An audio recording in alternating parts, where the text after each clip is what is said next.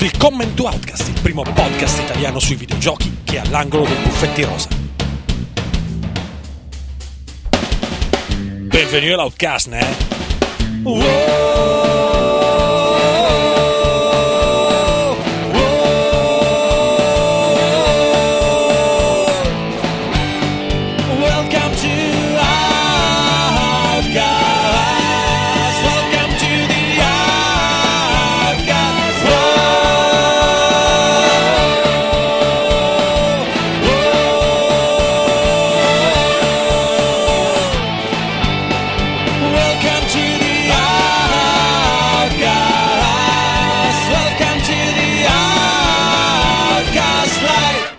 tutti e benvenuti all'episodio numero 16 di Outcast Magazine. Io sono Andrea Maderna e con me questa sera ci sono Elena Vesani, Uè, ciao.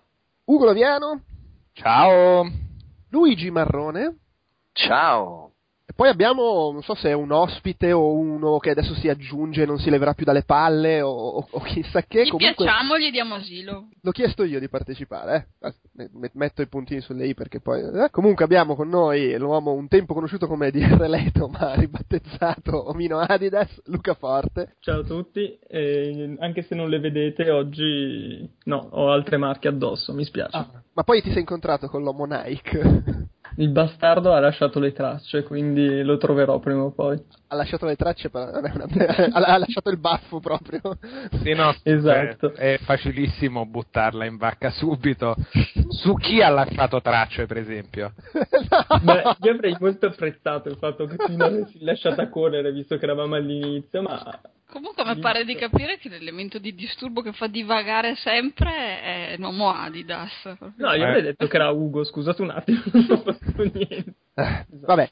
eh, cominciamo, cominciamo l- per chi non avesse ascoltato eh, recenti podcast, cose specifico che abbiamo un pochino cambiato la formula, da adesso Outcast Magazine lo usiamo solo per parlare dei giochi che giochiamo e, e quindi insomma con le relative rubriche, a cominciare da Puffetti Rosa.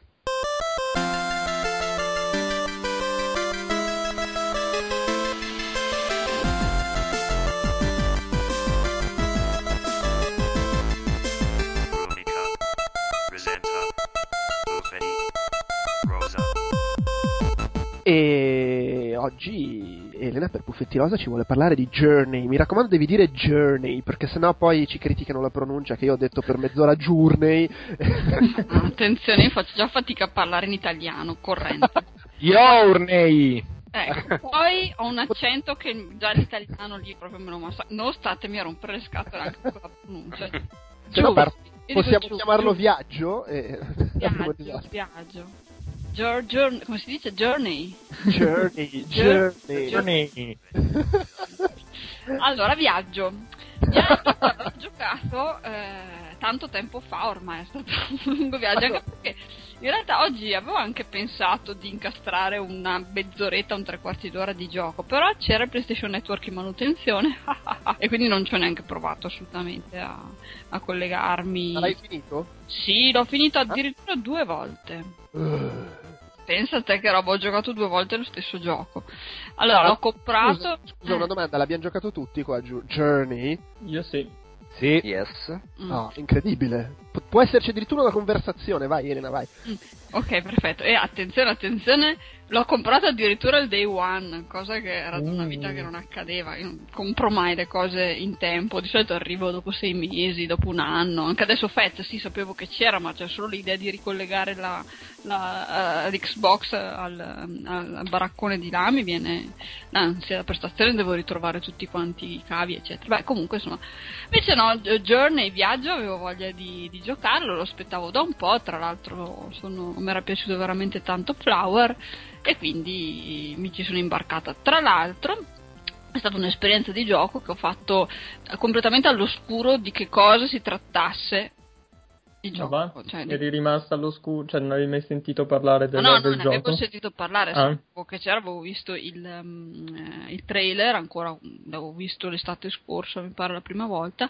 però non mi ero voluta informare più di tanto sulle meccaniche di gioco, quindi io sono arrivata bella bella lì per, per il deserto, pensando tra l'altro che fosse ambientato solo nel deserto, quindi dicevo, ma che però bello questo deserto, chissà che palle, avanti per Beh, l'eternità. c'è, c'è da dire che loro avevano detto che ci sarebbero state ambi- altre ambientazioni, ma avevano fatto vedere pochissimo, giusto qualche immagine al di là del deserto, per cui... non- Sì, ma io appunto non avevo neanche seguito tutto quanto il bla bla bla, perché devo anche dire che mm, eh, faccio fatica, insomma, a stare dietro tutte queste cose.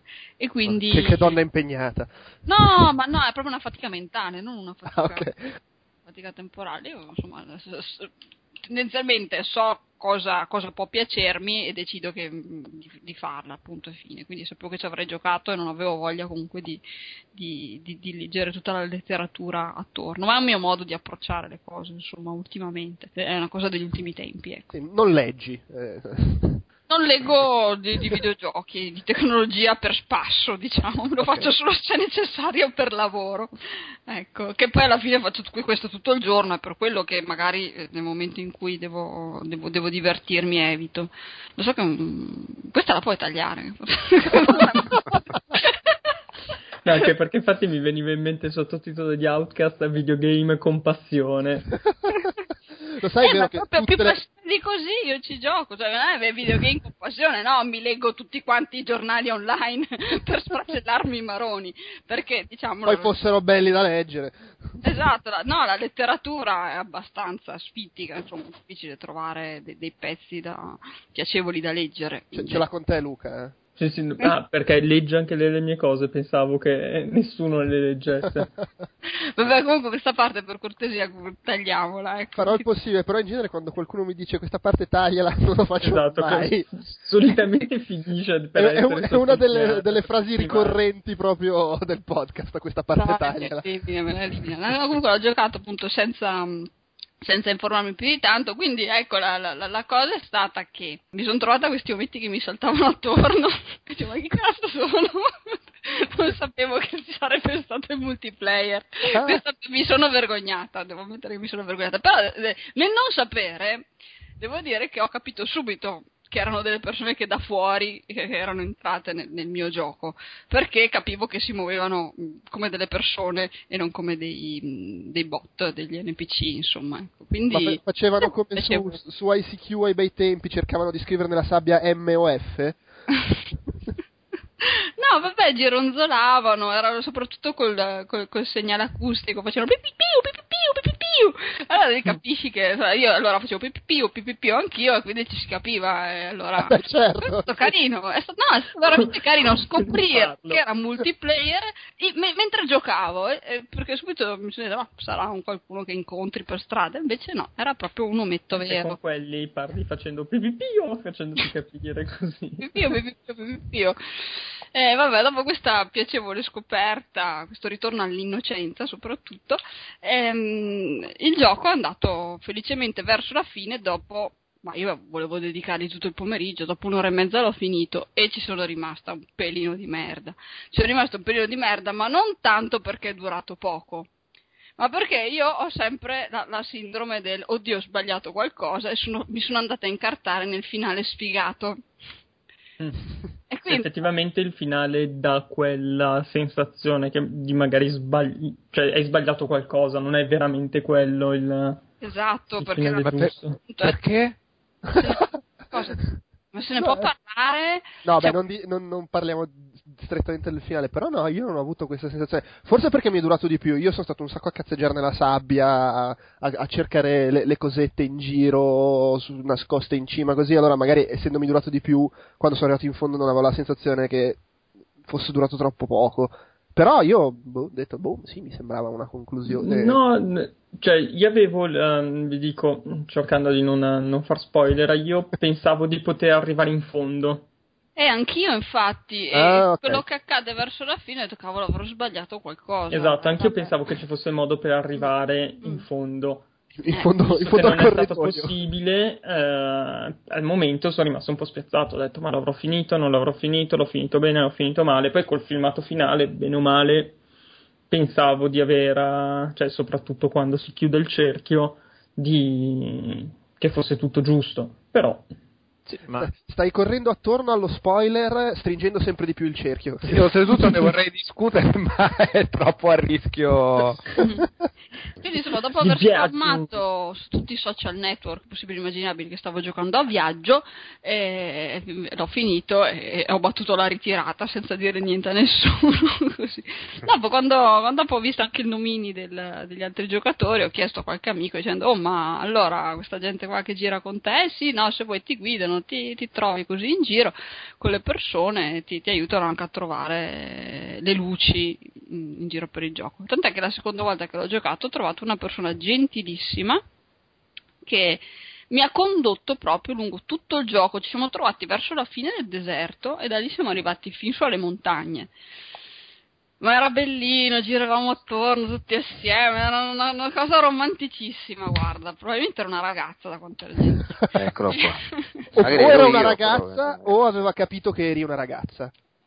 Anche può essere, può essere anche quello. Insomma. E niente, c'è stato però un problema, purtroppo, che la sorte ci ha separati, perché ehm, c'è un passaggio verso la fine, su un- do- dopo la neve, c'è da fare un ponte di, di pietra sospeso e se tu non fai un salto giusto è lì la Rumi cade sempre come un salame, io cado, non parliamo in terza persona che fa, ma- fa- fa brutto. Ma ero io. Cosa? Ero io perché io ho fatto la seconda partita. Ah. eh, Magari... Dai, non farmi vestito queste bianco. rivelazioni. L'altro, l'altro personaggio aveva un vestito bianco. No, perché in realtà non mi è apparso il tuo nome alla fine. Ma a me è successa la stessa identica cosa al contrario, che ho fatto la seconda partita accompagnando dal primo minuto un altro giocatore per tutto il gioco, indicandogli i segretini, portandolo in giro, spazzolando tutto, e all'ultimo momento proprio nella- negli ultimi due minuti del gioco me lo sono perso e non sono neanche riuscito a fare il trofeo, tipo fai il finisci il gioco con uno per la maggior parte del tempo. Eh, Me lo sono infatti. solo con il cuore a pezzi e anche un po' incazzato. Ecco, ecco, lì Tra, voglio tra- tra l'altro, quindi stai già sfatando il mito della gentilezza e che la gente vuole fare il trofeo. Appunto, No, mi piaceva concludere insieme quel viaggio perché proprio sorretti nei momenti difficili, riandato a recuperare quando volava via, spinto magari da situazioni estreme, raccattando. perdi, quelle cose lì, no? eh. Raccattando tutto e proprio all'ultimo momento tipo, ma no, do- do- dove sei? No! È stato molto triste farsi quell'ultimo passaggio a piedi da solo proprio. Io vi giuro, mi sono seduta nella neve perché sono caduta giù, sono seduta nella neve, mi sono rannicchiata lì e ho lasciato il gioco andare per due ore. Dopo sono tornata e l'ho finito per tentare di recuperare almeno il nome di questa persona. Perché poi io non lo so come se esiste un network parallelo dove riuscire a recuperare le persone. Il PlayStation con cui si- Network. eh, Sì, no, no, ma no, a parte il PlayStation Network di aggiungerle così, però io avevo pensato, adesso faccio l'annuncio su Twitter, ehi tu, giocatore misterioso che mi hai aiutato a trovare tutte le stelline in giro per il gioco, cioè cosa, cioè vai, vai oltre la, la- la- la materialità del PlayStation Network, sì, aggiungi l'amico, capito? no? Cioè avevo proprio voglia di, di cercarlo, di, di infilarti in un'altra avventura per trovare questa persona, però queste sono mie divagazioni, probabilmente la cosa più semplice appunto era aggiungerlo nel PlayStation Network. Pensa che- al ri- Ah, scusa, eh, volevo dire, al, ri- al riguardo c'è Tim Schafer che ha fatto un tweet secondo me particolarmente azzeccato. Adesso no- non mi ricordo com'era il tag della persona con cui aveva giocato, Mhm. però fai conto era tipo Anal Destroyer. per fortuna che il nome lo leggi solo nei titoli di coda, ma avrebbe- un po' rovinato l'esperienza sapere di stare giocando con uno che si chiamava così.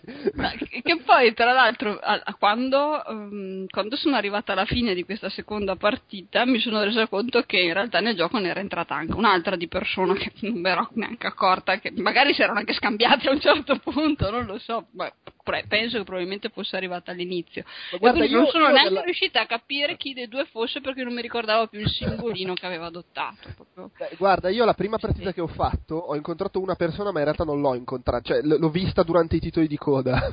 Ah, in lontananza proprio. a Beh, parte. esatto, che cazzeggiava là sotto e, e pensavo fosse- facesse parte dei titoli di coda e invece poi mi è apparso il, il tag alla fine, quindi ah, sul, quello che, quello che appunto, come funziona questa apparizione? Cioè, tu appari a qualcuno, qualcuno appare Sì. a te, è una cosa che- Allora, si è in realtà connessi, il server decide di, di collegare due giocatori che sono più o meno nella stessa zona Mhm. e finché rimani vicino all'altro giocatore, cioè non ti allontani troppo, non te ne scappi avanti, non rimani troppo indietro, rimani collegato. Se ti allontani troppo scompare, ognuno continua la partita per sé o magari ti arriva qualcun altro, cioè non puoi mai essere più di, più di due. È molto democratico tutto questo. com- Sì, insomma. nei forum ufficiali, soprattutto della, di, Ga- di That Game Company, c'è proprio un thread di eh, scuse di dolore per eh, fatti da chi ha dovuto lasciare la partita perché magari c'è il figlio da mettere a letto, Mm. deve andare a fare la, la spesa. Eh Però sì. proprio questo dolore di abbandonare il compagno di viaggio, di un viaggio così estremo, così emotivamente coinvolgente, ha fatto sì che si creasse un thread tutto dedicato alla gente, scusami XY o chiunque tu Eh, fossi. vedi, Mi vedi. dispiace, ma purtroppo mi Vedi sono dovuto non- non scollegare, ti ho perso, mi piange il cuore. Vedi che vai oltre il PlayStation Network, cioè perché magari non ti metti neanche ad aggiungerla a una persona con cui hai giocato quei due secondi lì, però comunque alla fine si crea questa, questa breve relazione perché comunque l'atmosfera è molto bella e quindi è, è ben, ben sadata insomma questo tipo Eh, di, di e la- e la- convenevoli alla fine. E l'altro risponde nel thread, affanculo mi mancava solo quel trofeo. Eh vabbè, sì, Merda, tu e tuo figlio, morite. La prossima volta sparagli, la prossima volta chiama tua moglie, quella troia. Beh, io sta- mentre stavo facendo quella partita lì avevo la domestica in casa che, che è venuta a dirmi qualcosa e quel qualcosa era guarda che venerdì prossimo io non vengo, ma vengo sabato, eh, anzi no, guarda che vengo tra due sabati, insomma io un giorno l'ho aspettata e non è venuta e dopo ho capito che vedo davvero completamente rapita dal, dal- dal gioco. Non l'hai proprio cagata mentre ti parlava. Sì, no, perché ero lì. eh, no, ma c'è, c'è un- il l'omino che mi aspetta. nel gioco. Eh, e poi cos'altro volevo dire? Beh, volevo dire che mh, anche qua non ho letto. L'unico, l'unico commento di una certa profondità è stato quello di, di- che ho sentito, è stato quello di Luigi la volta scorsa. E- Questa pro- prolissità volevi dire. Mm, sì, no, vabbè, insomma. Ehm, io l'ho trovato un gioco cattolico, molto di stampo cattolico, cristiano. Eh, proprio con la, la corsa verso la luce, il lottare per raggiungere un, eh, un obiettivo, eh, non raggiungerlo, fare una, fare una fine infame. Eh, addirittura E, infame. e- e- e- e- Eh, qua eh. ci stiamo già addentrando nella zona spoiler. Comunque, secondo me è più buddista allora questo Eh, eh, sì, No, perché dopo comunque, beh, diciamo che è panteistico, non lo so. Comunque, eh, alla fine, dopo quello che accade, raggiungi questo Ugo, universo. Ugo, stai respirando nel microfono. eh, qualsiasi Pardon. cosa tu abbia fatto, nel bene o nel male, ottieni tutto quello che volevi e sei felice. Mi piace questo Dicesi riduzionismo paradiso, dicesi paradiso. spinto. Sono- Sì, sì, mo- molta felicità infatti quel gioco alla fine. Un senso di lietezza. Sì, beh, anche perché dopo lo sbattimento che ti fai per arrivare alla fine, Eh, ma- no, allora, eh, di, di- di- lietezza sì, però i videogiochi di solito non sono così, ecco, insomma, quindi un po'... ehm, è, stato, è stato particolare, insomma, perché dici alla fine, ok, posso giocare, cioè, se vuoi lo giochi bene, ti trovi tutti, tutte le lucine, le lucette, visiti tutte- tutti i luoghi, se no, fa lo stesso, alla fine ci arrivi e hai tutto, fine. Sì, di solito i giochi più che lietezza ti danno la soddisfazione perché hai fatto il culo a qualcuno. Sì, ti ho scrivellato di colpi, brutta merda. No, è un, gio- è un gioco non violento. Una- sul gioco devo dire che per quanto siano esperienze diverse, eh, alla fine l'ho trovato molto in linea con gli altri giochi di That Game Company. Ah, sì, cioè, c'è la stessa sì. idea del flusso e del fluttuare, cioè più che aria, quella del gioco, sembra veramente un- quasi un liquido per come stai là e un po' ti riporta alla mente Flow che te ne sguazzavi un po' e anche in Flower c'era questa idea di essere un po' questo spirito portato in giro dal vento, Mm. di essere questa roba leggera e con dei controlli estremamente semplici, zero informazioni a schermo. Mi sembra che in- abbia tutto, insomma, una roba del fluire, di andare in giro molto simile, per quanto poi ambientazione ed esperienza, questo sia più avventuroso, quello che vuoi, e anche un po' magari meno carico di quel passaggio natura-città che aveva Flower. Flower, sì. Tra Però- l'altro in, in- in viaggio ho, eh, io ho sentito, eh, si sente, in molti punti si sente anche molto la fatica dell'avanzare perché ci sono dei punti in cui vieni proprio trasportato e degli altri invece che fai fatica e la senti veramente. Cioè, un- da questo punto di vista la- l'ambiente circostante, la musica e, e come si muove, come è animato il personaggio ti fa immedesimare parecchio, quindi anche se sei lì sul, sul divano alla fine tiri avanti, indietro, sposti il, il pad è reso veramente molto bene, sia la leggerezza ma anche la pesantezza. Sì. Ma poi anche tutta la parte nelle caverne con i drappi che vanno verso l'alto, là sembra veramente acqua più che aria. Sì, sembrano delle meduse quelle, tra l'altro, meduse rovesciate. Ci Dopo, sono vabbè, tutti i sono più tappeti pesciosi, Sì. tipo Beh, ma lì, se non sbaglio, è proprio acqua, cioè nel senso devi anche riempire il- la torre per arrivare su. Più Sì, ma che non solo acqua nella è, un- è un- è dell'etere quasi, non, so dire. Sostanze allucinogene. Sì, no, Sì, però lì nella torre che sale, sostanza ma eterea, ecco, insomma.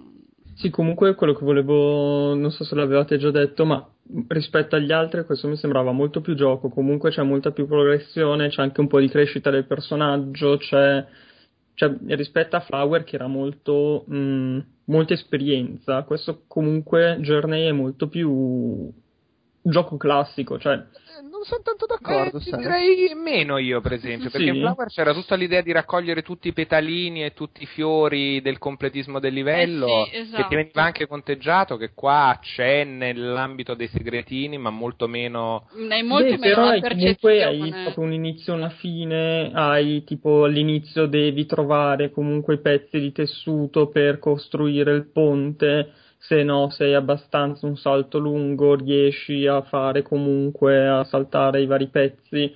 Beh, però è una, una cosa che storia. viene naturalmente. Devo dire che in Flower io ero stata spinta proprio dal gioco a cercare la completezza per trovare tutti i petalini. Invece qua mh, non ci penso neanche lontanamente andare a trovare tutte le lucette. Eh, guarda, Luca, allora, se- su una cosa, cioè, allora, il discorso che puoi aumentare la, la sciarpetta lì, effettivamente è una roba che mancava in Flower, il- quello di far diventare più, tra virgolette, potente il, il- il personaggio. Però è l'unica cosa, secondo me, Me- mentre in Fl- Flower comunque eh, raccogliere i petali, i fiori in giro, innanzitutto faceva parte del, del riuscire ad andare avanti e, e- e poi secondo me ti invogliava abbastanza a provare a, a cercare tutto.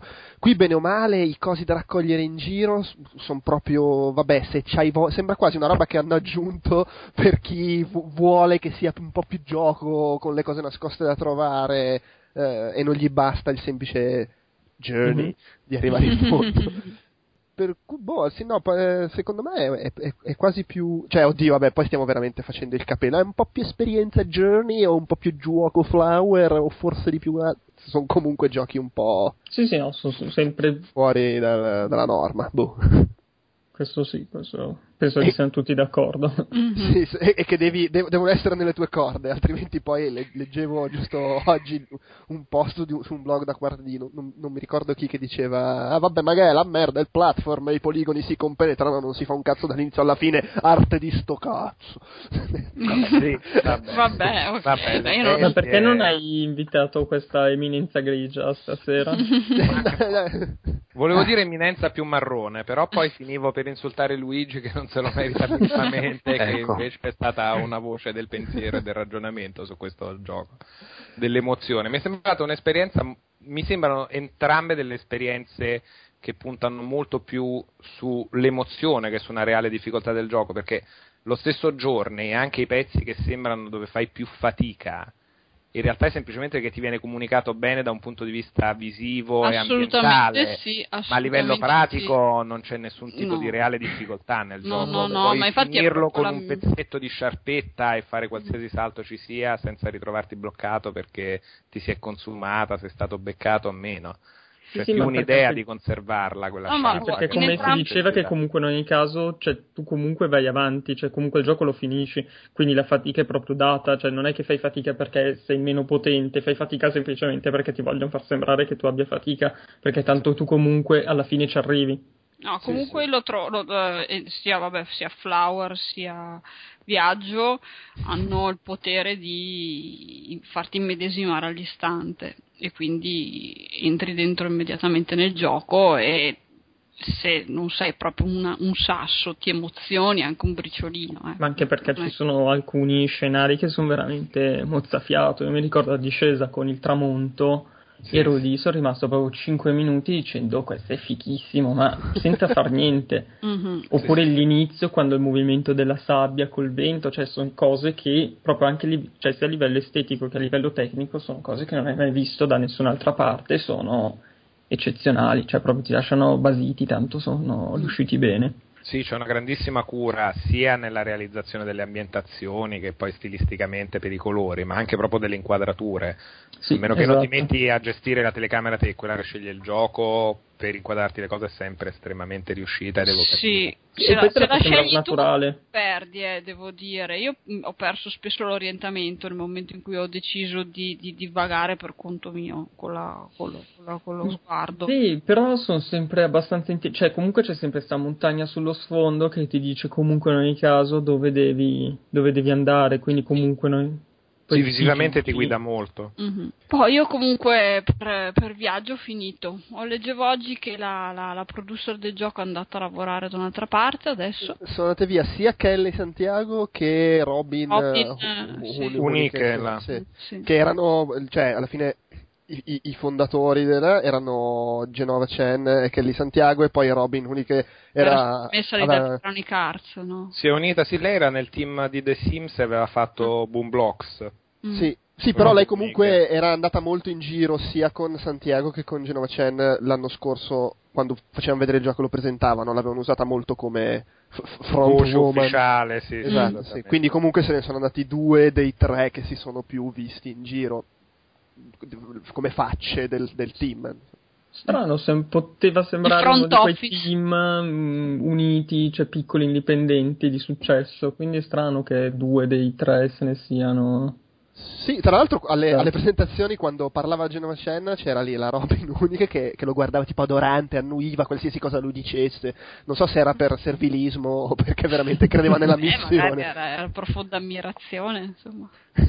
no, no, ma infatti, cioè, sembra, ma infatti è uno dei rari casi in cui credo abbastanza alle dichiarazioni che semplicemente hanno voglia di farsi ognuno i cazzi suoi. e- Oltretutto la roba unica se n'è andata uh, A lavorare con con il Glitch, che è lo stesso dove è andato Takashi di Katamari Damacy. di Katamari Damacy e io l'ho provata la beta di Glitch, ma non ho capito esattamente perché sia sta gran figata. Eh, ma infatti l'hanno, l'hanno ritirata, leggevo, che l'hanno Sì, ritirata ritirata perché non si faceva capiva schifo. Eh, ma infatti adesso stanno prendendo dei game designer degni Ecco, per eh. farlo diventare bello, probabilmente. Va bene, eh, Elena, tu... Questa nota di cronaca, vero? Sì, infatti... No, E no, sono così sfattiamo anche il mito che non, non seguo la, la cronaca videoludica. Brava, Eh, segui, bravissima. segui il gossip. Era soltanto una roba hipster tipo io non seguo perché sono Esatto. superiore a queste E cose. c'ho altro da fare, oh, equilibrio. Questi giochini elettronici un po' sfigati. Eh, questi giochetti. Eh, Elena, tu mi dicevi che avevi due eh, Roby iPhone da, da- da regalare. Ma No, però non cambiato come, come metterli in palio. No, Eh. no, non è che, che non ho cambiato idea, figuriamoci, io li butto via altrimenti. Cioè, ok, così per sì invogliare gli come invogliare le persone. eh, eh, ragazzi, eh, voi non avete idea di quanta pacottiglia si tira su and- Ah, no, ma ce l'avete l'idea, cavolo, cosa sto dicendo? Ma poi- ma poi Si soprattutto tira tu su non hai- alle conferenze stampa. Ma No, poi oggi per- sono andata, scusatemi, però eh, siccome c'è il fuorisalone, perché domani inizia il salone del mobile, adesso io non, non vorrei nominare l'azienda, però mi hanno regalato dei sassi, dei ciottoli. che grande idea di marketing. E c'è tutto un discorso dietro, non è che me li hanno tirati dietro proprio così, però insomma, sono figata, scusa, magari che- hanno pure speso parecchi soldi perché Ma, ma infatti, ma, ma- ma chi se ne fotte delle cover per iPhone? Regaliamo i sassi agli ascoltatori. Sì, oltretutto, parlando dei, dei peggiori invii tipo da, di Pierrame e robe del genere, io ricordo, per, e qua facciamo i nomi, per Bioshock 2 un mattoncino di quelle robe su cui far crescere le piante, cioè quel mattoncino verde di roba porosa con un'impronta di un piede sopra, cioè di un piede umano schiacciato sopra, e basta. No, ma avevamo fatto tutta una campagna di, di marketing mirata alla stampa e c'era la, la busta, mi ricordo, la busta di Polyball argentata con dentro una pozza di slime. Che schifo, madonna, che schifo! Ma cos'è? Doveva essere La tua era argentata almeno, la mia era color crema, non ti dico cosa ho pensato.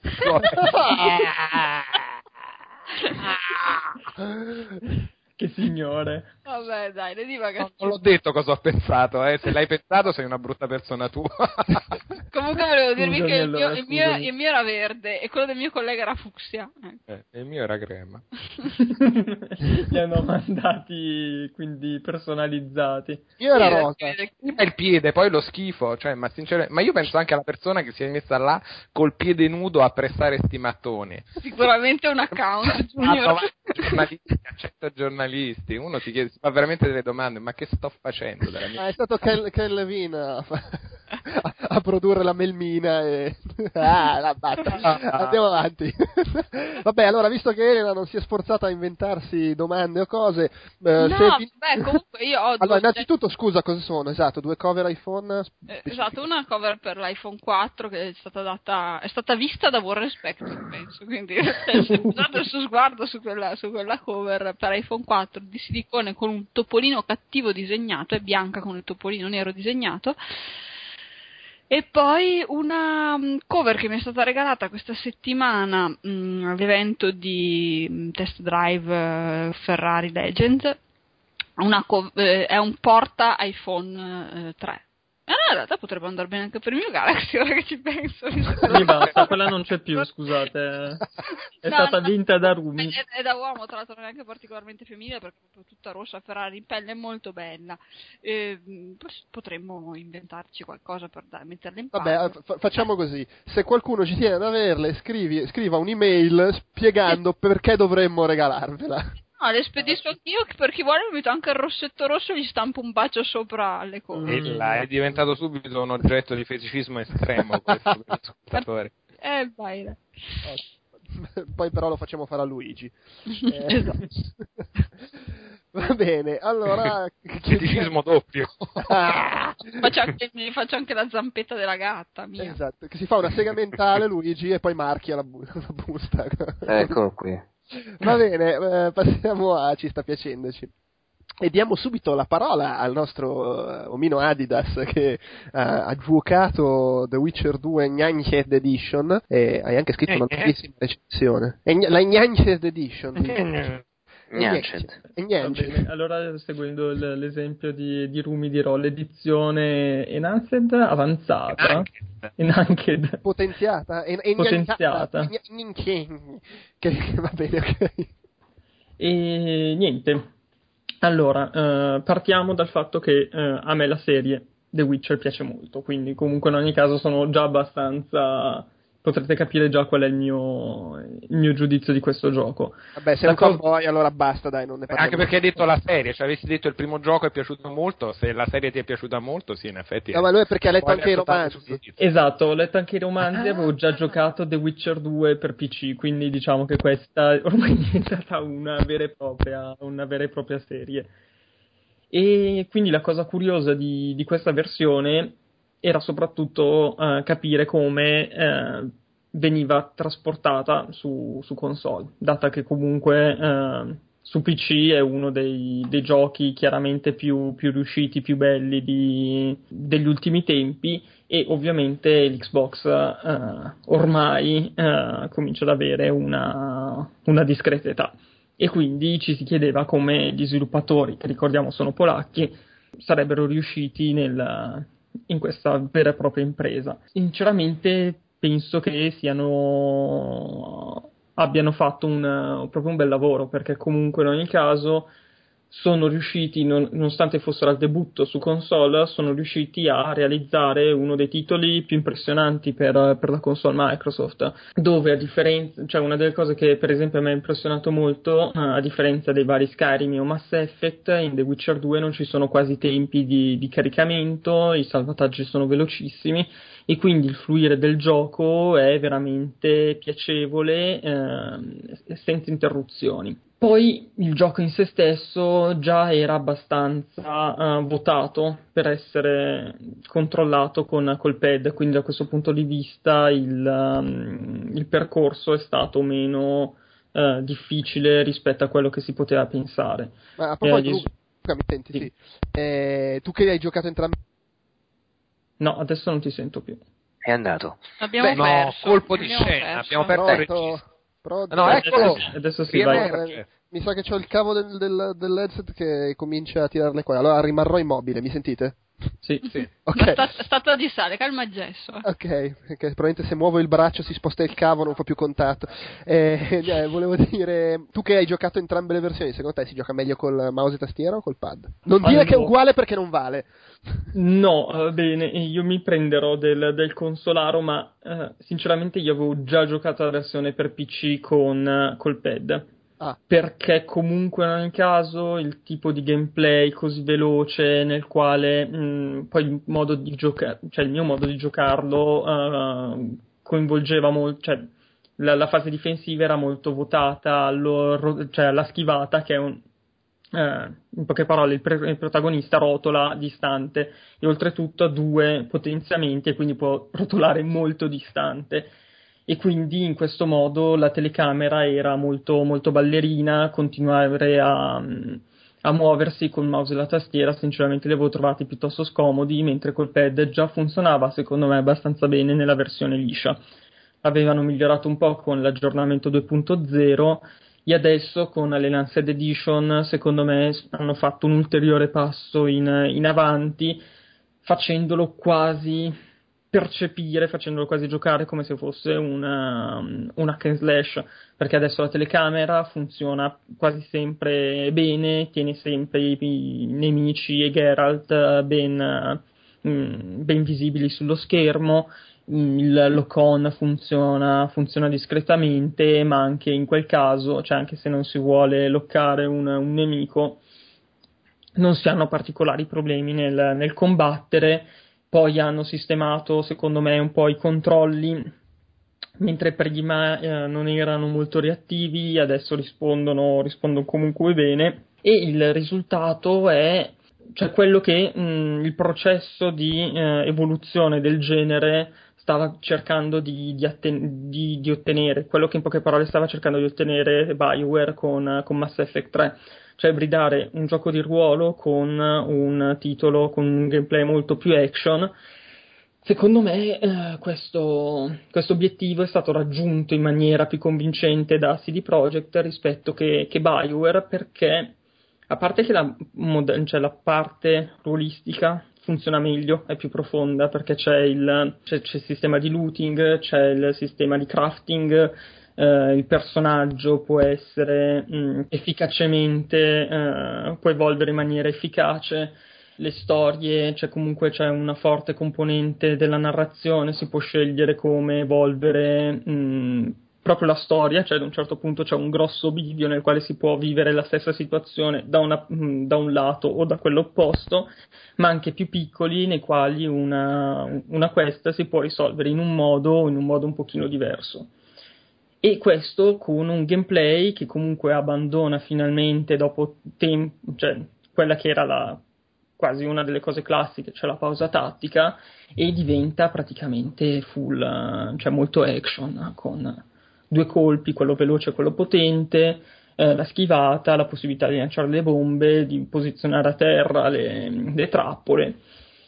Mm, con le magie che per, cioè con le magie che funzionano anche loro in tempo reale ho la possibilità di gestire tutte queste cose rallentando il tempo e selezionando semplicemente le cose che, che interessano e basta Questa la- l'interfaccia oltretutto. Io mi Sì. ricordo di averlo visto un paio di anni fa quando l'avevano quasi presentato ad un evento di Namco Bandai per PC e l'interfaccia era già da pad. Non so come poi sia, sia stata Quella cambiata perché non l'ho giocato. Cioè quella che facevi il menu circolare che facevi venire Sì, aveva il menu la circolare, ma aveva praticamente i pulsanti da pad e te lo mostravano col pad. E io gli chiesi all'epoca, ho detto, vabbè, ma allora esce anche per 360. Eh, non si può sapere, no? Ma Sì. come no? No, c'è già Eh no, beh, appunto, secondo-.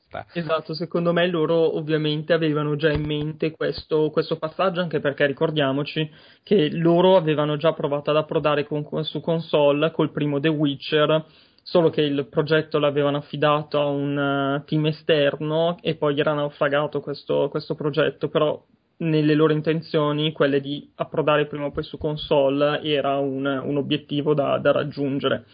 E con questo gioco, oltretutto, era già eh, nelle loro intenzioni anche perché il loro motore grafico, che è il Red Engine, è già un motore multipiattaforma, quindi sono arrivati su PC. Cioè, loro ha sempre detto, oltretutto, che non hanno un team sufficientemente grande al momento per seguire più di un progetto alla volta e quindi il loro, proce- eh, il loro processo è stato quello. Questo team prima ha fatto il gioco su PC, poi su PC l'ha convertito su console, cioè su 360 e per questo motivo mi hanno lasciato abbastanza in sospeso l'arrivo su PlayStation 3, cioè nel senso adesso che il team si è liberato bisogna vedere se si dedicano direttamente a The Witcher 3 che sarà già multipiattaforma di, di natura o se prima fanno il passaggio per la versione PlayStation 3 e poi quello ulteriore al, mm, al terzo capitolo, però appunto già l'engine che, che stanno utilizzando è già nato per supportare più piattaforme e quindi tutto in maniera intelligente, tutto era già stato progettato e programmato per, per fare in modo che questo passaggio avvenisse nella maniera più, più naturale, più semplice, più semplice possibile. Io avevo provato a giocare il primo su PC Sì, e sinceramente non mi aveva fatto impazzire per due ragioni. Uh, il primo era che non tanto l'interfaccia utente quanto il modo di presentarti le abilità ed evoluzioni del protagonista era praticamente già aperto tutto da subito e quando mi sono Sì. trovato a dover distribuire i primi punti c'erano alberi infiniti di abilità da leggere con i potenziamenti e le robe che mi avevano proprio detto no, adesso non voglio passare due ore a leggere tutte le cose Ok. già aperte subito che ci sono, che mi sembra un po' caricare di informazioni il giocatore Sì, all'inizio. anche perché-. Scusate, anche perché lì era, un, er- cioè, ti rispondo una alla volta che se no la memoria che funziona un po' malissimo, quindi, cioè, a parte che è stato completamente ridisegnato il sistema di crescita, cioè adesso ci sono quattro alberi eh, indipendenti, uno breve di cose generali da sbloccare all'inizio e poi tre eh, specializzazioni che sono quella del guerriero, quella dell'alchimista e quella del, del mago, fatte in maniera proprio mm, ad albero di Natale, cioè con, mm, per arrivare in cima devi prima sbloccare un percorso mm, precedente. E soprattutto so- in questo modo hanno sintetizzato tutto quel casino di roba che c'era in The Witcher 1 perché se ti ricordi molte delle abilità erano oltretutto ripetute in maniera abbastanza noiosa perché c'era eh, l'abilità con la spada per il gruppo, cioè la spada d'acciaio per il gruppo, le abilità per- con la spada d'argento per il gruppo, l'abilità per l'avversario veloce con la spada d'acciaio, l'abilità per l'avversario veloce con la spada d'argento. Quindi era tutto moltiplicato per due o tre volte e già non era studiato in maniera perfetta. E in più aveva anche questa cosa che lo rendeva doppiamente ridondante Mm. ed era uno degli aspetti meno affascinanti sicuramente del, del gioco. Oltre al gameplay, che comunque in ogni caso nella versione quella studiata dai, dagli sviluppatori non era così, mm, almeno questo è proprio un mio punto di vista personale, poteva essere studiato un po' meglio perché era basato semplicemente sul tempismo e sulla corretta lettura degli avversari, quindi scegliere se erano umani, se erano mostri, se erano tanti, se erano veloci e cose del genere.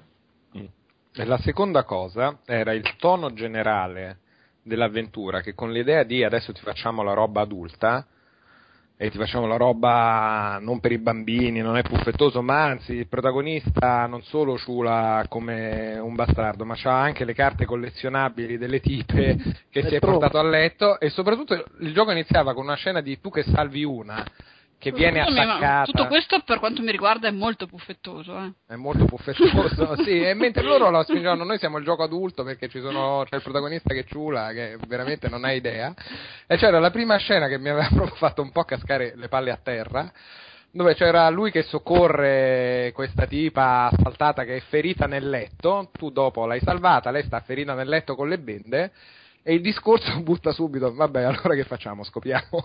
che mi sembrava una roba sia di un rude che di una mancanza anche di sensibilità verso questa che è mezza tramortita dal combattimento. Oh, ma tu sei un ehi, signore, quello cos'è? Dopo che mi vede espedienti, cioè, insomma. Ehi, bella, ti vedo un attimo in difficoltà, dai, ti tiro un po' sul morale. Mi sembrava Vabbè, a di- parte che, che è molto realistico, nel senso fosse un Certo. gioco sul, eh, in questi giorni la faresti bere in discoteca per cercare di Sì, approfittare. mi era sembrata un po' la scena di Kill Bill di lei in coma a letto col barelliere che la Sì. vende. No, effettivamente anche da questo punto di vista il primo secondo me mostrava abbastanza mm, inesperienza. Era il primo gioco di questo team e si vedeva, cioè comunque in ogni caso questa era una scelta comunque molto poco elegante e ovviamente fatta solo e solamente per cercare di magari suscitare un po' di, un po' di chiacchiera intorno al, al gioco e fare in modo che appunto gli adolescenti con, con qualche prurito di troppo si divertissero a raccogliere le carte. Perché di troppo, qualche prurito giusto e sano. È, è un po' l'età, però... Guardate che diventate ciechi. Eh, no, E- veramente ci vedo benissimo, stranamente benissimo. Stranamente. Mi avevano detto il contrario, no, io sono un po' miope, ma insomma. E niente, no, invece secondo me in, eh, nel 2 ehm, hanno cercato di essere anche da questo punto di vista magari più attinenti a quello che è l'approccio utilizzato da Sapkowski, che è il, um, lo scrittore che ha ideato i vari personaggi e l'ambientazione. E quindi hanno, sì, ovviamente mettono, continuano a utilizzare le scene di sesso un po' per... mm, comunque per dare quell'aria di essere un po', un po' maturo, ma un po' anche come fa BioWare. Però eh, perlomeno le contestualizza in una maniera mh, abbastanza naturale. Se mentre appunto nei vari titoli BioWare uno degli obiettivi del giocatore molto spesso è portarsi a letto la tal tipa, cioè tu continui ad andare a parlare con questa persona, a tampinarla solamente perché vuoi fare in modo che quando sarà il momento di scopare tu possa portarti a letto l'aliena. In The Witcher 2 mh, queste scene capitano, cioè nella storia potrebbe capitare che i due protagonisti che hanno una certa, una certa relazione si trovano in un punto riparato e dicano ma perché no? Ed è un No, ma modo infatti- ed è un modo abbastanza naturale e appunto molto simile a quello che succede anche nel, nel film, cioè nel, scusate, nel, Che nel film libro. stavi guardando? no, no, no, no, perché oltretutto sfortunatamente esiste anche un film full polacco di The Witcher e sembra che sia una cosa tremenda. Cioè, no, eh, vabbè. E invece no, Ma anche è tremenda in che senso? È brutto. sì, no, sembra che sia un- appunto. Adesso come adesso, se uno dice un videogioco polacco, io mi aspetto solamente un capolavoro. Però fino a un po' di tempo fa, se uno mi diceva, eh no, questo- questa cosa è stata fatta in Polonia, sinceramente non, non mi aspettavo chissà quale livello qualitativo, e probabilmente perché aveva in mente cose tipo. Solidarność, Lech Wałęsa, Beh, però nell'Europa dell'Est ci sono fior di programmatori Eh. molto forti, no? Sì, Cioè, no, magari non, non sì. sapevo da un punto di vista narrativo, perché non conosco la letteratura polacca, sinceramente. Beh, però, per fare un esempio, anche Metro 2033, eh, sto sentendo del ritorno alla mia voce. Eh, Non parlare. Prova ad abbassare Sì, le casse. Hai le casse, cioè ti senti in cuffia o ti senti via cassa? No, no, io sono via cuffia. No, adesso è sparito. E stavo dicendo, comunque in ogni caso non sono polacchi, però sono eh, russi e tipo quelli di Metro 2033, eh, comunque in ogni caso è un discreto libro dal quale è stato tratto un discreto videogioco.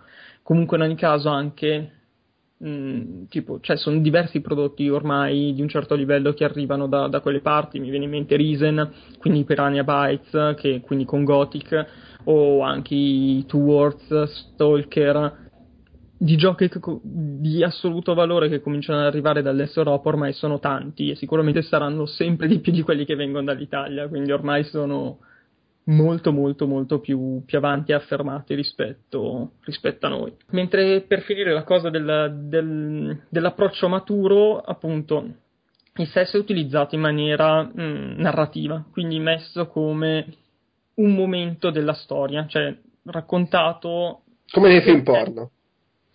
Eh, sì, quelli Io, fatti, io- io stavo per dire come, maestro, come nei, nei film d'azione degli anni 80-90 che a un certo punto doveva esserci la scena di sesso dopo l'hanno eliminata invece. Boh, ultimamente mi sembra che comunque Sono c'è- ritornate anche Sì, però. sì, abbastanza. Sì, però comunque appunto lei contestualizza, cioè ci deve essere, va bene, però se la contestualizzi in un certo modo e non la fai diventare un obiettivo del gioco, a me va anche, va anche bene. Però secondo me il tono tutto maturo, maggiormente maturo della produzione lo si nota da... ehm, eran- c'erano già nel primo The Witcher, ma qui c'è ulteriormente eh, tutta una questione legata al razzismo, legata all'intolleranza, eh, che è molto dei- dell'opera di, di Sapkowski e qui viene ripresa perché appunto ehm, c'è tutta una c'è la lotta tra gli, gli esseri umani e coloro che non sono umani e quindi parte del, del gioco è proprio incentrata su questa mm, su questo scontro tra queste due fazioni. Ovviamente ci saranno delle evoluzioni che eh, potrebbero, potrebbero colpire e appunto una cosa bella è che dipendono spesso dal- da quelle che sono le scelte del, del giocatore. E quindi cioè in questo modo diventa, diventa adulto perché dalle proprie azioni succedono cose anche brutte. Buono. Tipo che ti trombi appunto quella ferita a letto. La tramortita. No, quelle che ti trombi stanno tutte bene. L'unica cosa Puoi ancora andare a mignotte come tornare- nell'uno? Esatto, puoi andare a mignotte. Ok. Che poi nell'uno pensando- era fantastico perché scoprivi che potevi andarci gratis coi fiori. Eh, no, qui devi pagare. La famosa pagare. mignotta che si commuove davanti a un mazzo di fiori. non mi ricordo, c'era un- forse facevi una quest per lei o qualcosa del genere, però poi coi fiori. Sì, sì, no, esatto. Nel, nel primo c'era, c'era il modo nel quale potevi riuscire a entrare nelle loro grazie e poi rientrare nelle loro grazie. So. Vabbè. Irma la dolce, insomma, dai. Sì, più o meno. Eh, come, si- come mi si sente? Adesso bene. Ok, no, perché sentito che, che frugavi. Forte per- chiaro. sì, ho- eh, eh, credo di dovermi comprare un nuovo headset. Adesso sto, ho messo le, le cuffie senza microfono e ho tipo davanti al. cioè mi sono appoggiato qua davanti sopra una pila di riviste la, la webcam. No, un'ultima cosa. Eh, Vai, vai, vai, parla. per, per informazione, tutti quelli che avevano già The Witcher 2 per PC arriverà gratis tutta la roba nuova mh, tramite patch. Mentre una cosa molto figa è che nelle edizioni, anche quelle normali per 360 e anche per PC, saranno, cioè queste edizioni saranno piene di roba. Ci sarà dentro la colonna sonora, ci sarà dentro la mappa, ci sarà dentro il questbook, ci sarà dentro anche se non sbaglio un artbook. Quindi secondo me è proprio l'occasione di premiare degli sviluppatori che ci tengono al loro prodotto e vogliono offrire qualcosa di, di particolarmente eh, pregevole. Quindi anche per questo che io amo un sacco CD Projekt o CD, no, penso polacchi, quindi CD Projekt Journey. e no, Journey, The, The Witcher. The Witcher Enhanced Ma non la fanno anche per PC come avevano fatto per l'uno, la Enhanced Edition? Penso di sì. Cioè, Cioè la scatola con dentro tutta la roba, insomma. Sì, c'era già quella, quella discia, era già eh, abbastanza ricca di, di cose, però a questo punto non so cosa consigliare agli utenti PC, nel senso probabilmente a questo, cioè oggi come oggi gli conviene prendere il vecchio gioco a 19 euro e scaricarsi la patch piuttosto che magari spenderne 39 per avere magari il questbook aggiornato, visto che comunque il questbook c'era dentro anche il vecchio, Mm. la vecchia Ok. edizione. Cioè su PC è un po' più è un po' più strana. Su console, secondo me, raramente, o soprattutto ultimamente, ci sono, sono state date delle confezioni così ricche a un prezzo standard. Basta. Bene, no, insomma, polacchi bravi sempre. Ma ci sono alt- altri polacchi che fanno cose. Beh, appunto, quelli di Risen, i Piranha Ah, Bytes. sì, ok. Però loro già sono meno cazzuti. Sì, cioè loro sono molto più vecchia scuola, cioè comunque non lo so, forse tutti quelli che hanno stranamente, che hanno uno store online hanno quasi una marcia, una marcia in più. Valve, eh, CD Projekt perché sono quelli di GOG.com, che sarebbe Good Old Games, e anche quelli di Paradox, che vabbè, sono nel mio cuore, nonostante la qualità degli ultimi giochi sia pessima, sono nel mio cuore perché... Però hanno una marcia in più. anche Sì, se- perché ti- comunque se, cioè, se li vedi sono propositivi, ah no, guarda il mio gioco, perché non, non fai la recensione? Guarda, ti do 5 chiavi per provarlo, eh, no, guarda, fammi sapere. Sto che- pensando do 5.000 euro. Beh, guarda, preferirei se mi dessi 5.000 euro. Infatti mi chiedo, ma Esatto. per l'utente normale che invece si trova solo il gioco di merda che dicevi prima, qual è la marcia in più?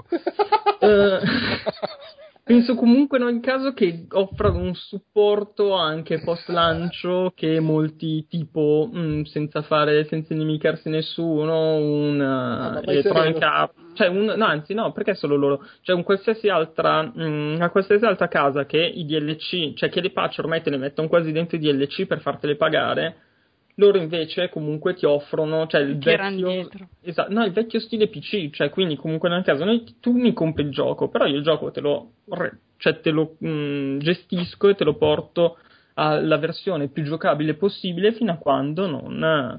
appunto, non muore praticamente, Quando non vado in fallimento. più o Beh, meno. però dai, hanno fatto Magic, Magic è bello, su. No. Ma non l'hanno fatto loro, l'hanno pubblicato vabbè, ma- se non sbaglio. No, no, ma sono bravi, no, comunque i vari Crusader King, King Arthur, eh, così sono belli. Tra un po' vi saprò dire anche su Naval, Arctic, eh, Cazzo War, che non mi ricordo, che non aperto. Questa cosa, ho questa cosa fantastica che quando mi arriva un gioco Paradox che non capisco neanche cosa cazzo è, lo do a lui. È uno dei motivi per i quali ti odio. È uno dei motivi per i quali ti ho tirato dentro Outcast. Grazie ragazzi, ci sentiremo in futuro a mai più. Vabbè, ma è, è il limite mio che non li capisco. Tu invece che sei una persona intelligente di un certo spessore, vedi degli esagoni e non ti esplode il cervello.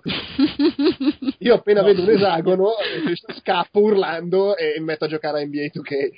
No, effettivamente gli esagoni di, di Civilization mi fanno abbastanza effetto positivo, ma anche NBA 2K Va bene. devo dire che non dispiace. Va bene, basta divagare sulla vita privata di- dell'omino Adidas. parliamo di Fez. La- L'abbiamo giocato solo io e Ugo qua dentro? Sì, io non, eh, non l'ho giocato. Ok. Neanch'io. Se qualcuno viene a casa a rimontarmi l'Xbox, ma no. mi stufo, mi stufo. Io- Se io- vuoi io- organizziamo una cena, te lo riesco a Dai. collegare un Xbox. Grazie. Oppure vengo io da voi e gioco io sulla tua, mi fermo Se- se no, weekend. i- i- No, in preferivo videoconferenza- cenare da te e montarti l'Xbox. Era anche quello, sì. Ed in effetti da un po' che non vi invito. eh. Va bene, Fez. Allora, Fez, io, che io tra l'altro io l'ho giocato solo perché ho visto apparire un tweet di quelli di, di, di Trapdoor, che sono quelli di Warp. Da quel tweet ho scoperto che l'hanno preso loro in distribuzione Fez. E ho detto, figata, di quelli c'ho il contatto. E mi sono fatto mandare il gioco da recensire. Ah, beh, no, vorrei, hai fatto sottoline- una- vorrei sottolineare che, quella, che la bella ragazza di Trapdoor di cui avevo parlato quando avevo raccontato di Warp eh, si ricordava di me. Ah, sì, ho ancora il tuo biglietto da visita. Ci siamo visti a Londra. Grande, grande. Bene, basta. Un momento di questo soddisfazione. momento autocelebrativo. Esatto, io ti Ho ancora delle carte che- da giocare. Sì, si- se ricordate succedesse di- qualcosa tu torni a piedi, penso in Italia, quindi ti conviene tenere un basso profilo. No, ma poi tra l'altro probabilmente si ricordava di- del tizio che l'aveva tenuto ostaggio per mezz'ora con la fiata che puzzava di birra chi- facendo le domande. Come dimenticarsi di te? Poi, avevo il biglietto da visita bello fatto da fotone, eh, ha detto questo. eh. Ah, ah, allora è quello, grande fotone.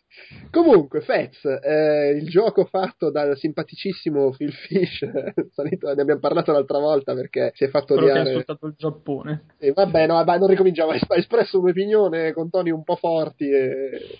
Sei A me chi? sta simpaticissimo, per esempio. Ma davvero, cioè, mi fa molto ridere. Anche quando ha è detto alla gente che vuole succhiare il pelino.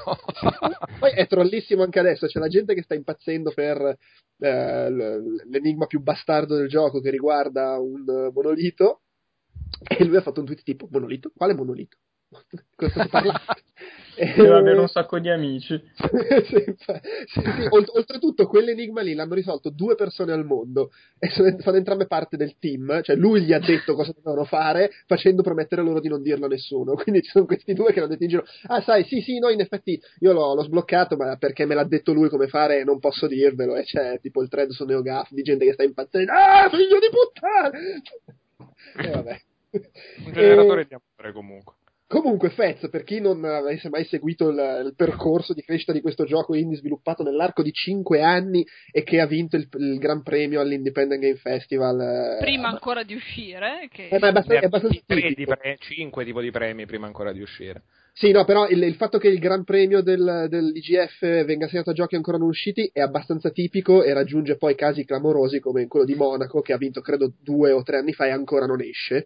tanto ormai i soldi li hanno presi. Infatti, sì. Al- almeno questo ha avuto la decenza di pubblicarlo poco dopo, peraltro buggatissimo.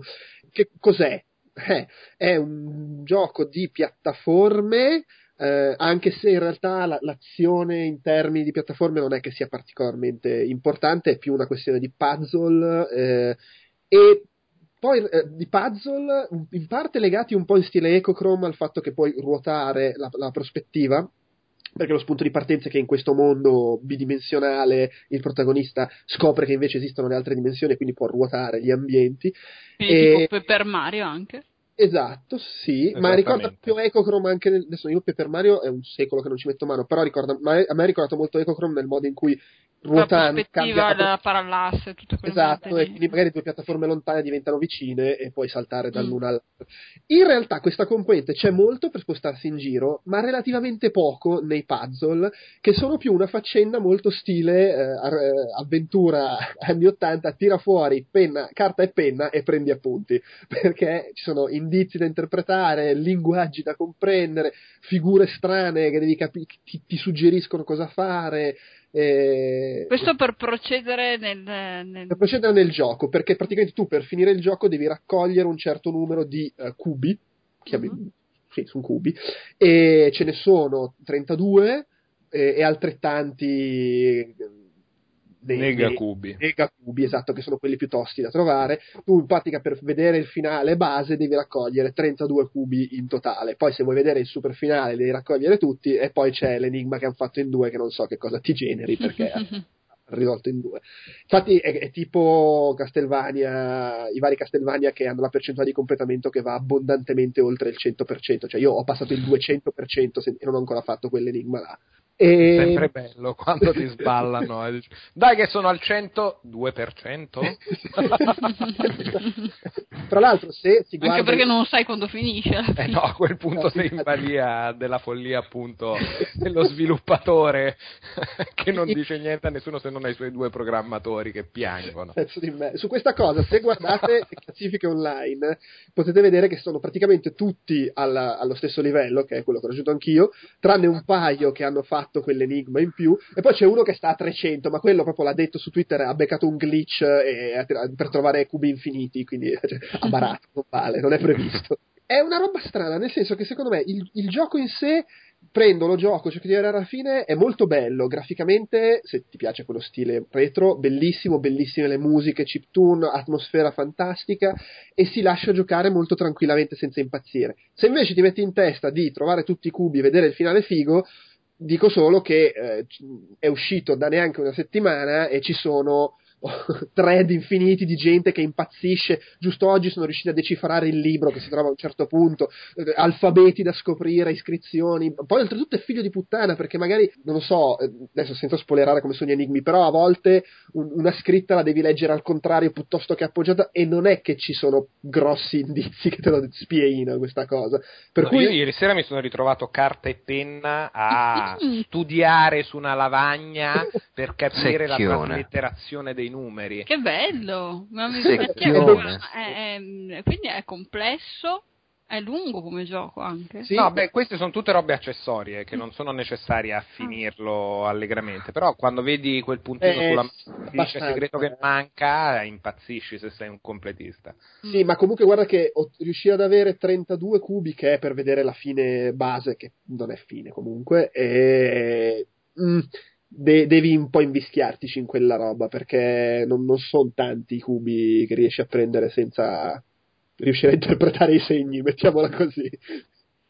Dai Ugo, venite qua venerdì. No, e poi è, è pieno, è pieno di cose. Allora, alcuni enigmi sono- possono essere risolti anche in due maniere diverse, perché ci sono dei, dei modi di risolverli che non è detto che tutti possano fare. Tipo che ci sono degli enigmi da risolvere usando il cellulare, cioè il telefono proprio, fuori dal gioco, dico.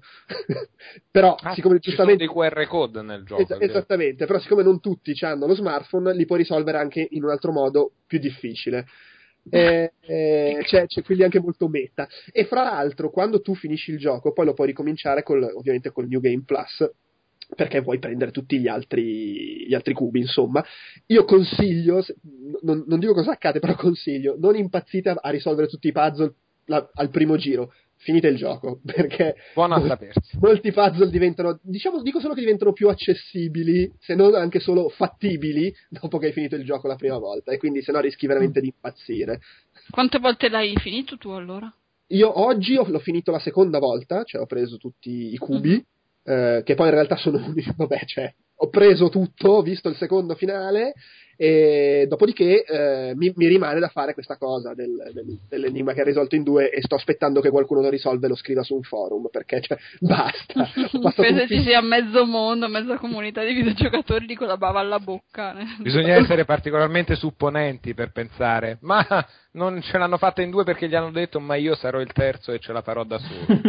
No, ma oltretutto in tutto il mondo. Ma insomma, gli, gli daremo in premio le cover per iPhone. che- No, ma, ma tra l'altro uno Le di quei spediremo due al MIT. esatto. ha, ha detto allora io vi riduco una- adesso non mi ricordo neanche che cosa che indizio ha dato però ha dato un indizio dicendo vabbè vi riduco le possibili combinazioni da non lo so 500.000 a 40.000 eh, e, e comunque Bontà sua. non male, non che male. troll fantastico. dicendo non credo che si incazzerà per questo Phil Fish perché insomma e, e comunque ci tengo a precisare che per quanto mi riguarda anche adesso che so la soluzione secondo me ci si può arrivare solo sparando a caso Sì, però sparando a caso su 40.000 possibilità diverse devi avere un gran bel culo. Sì.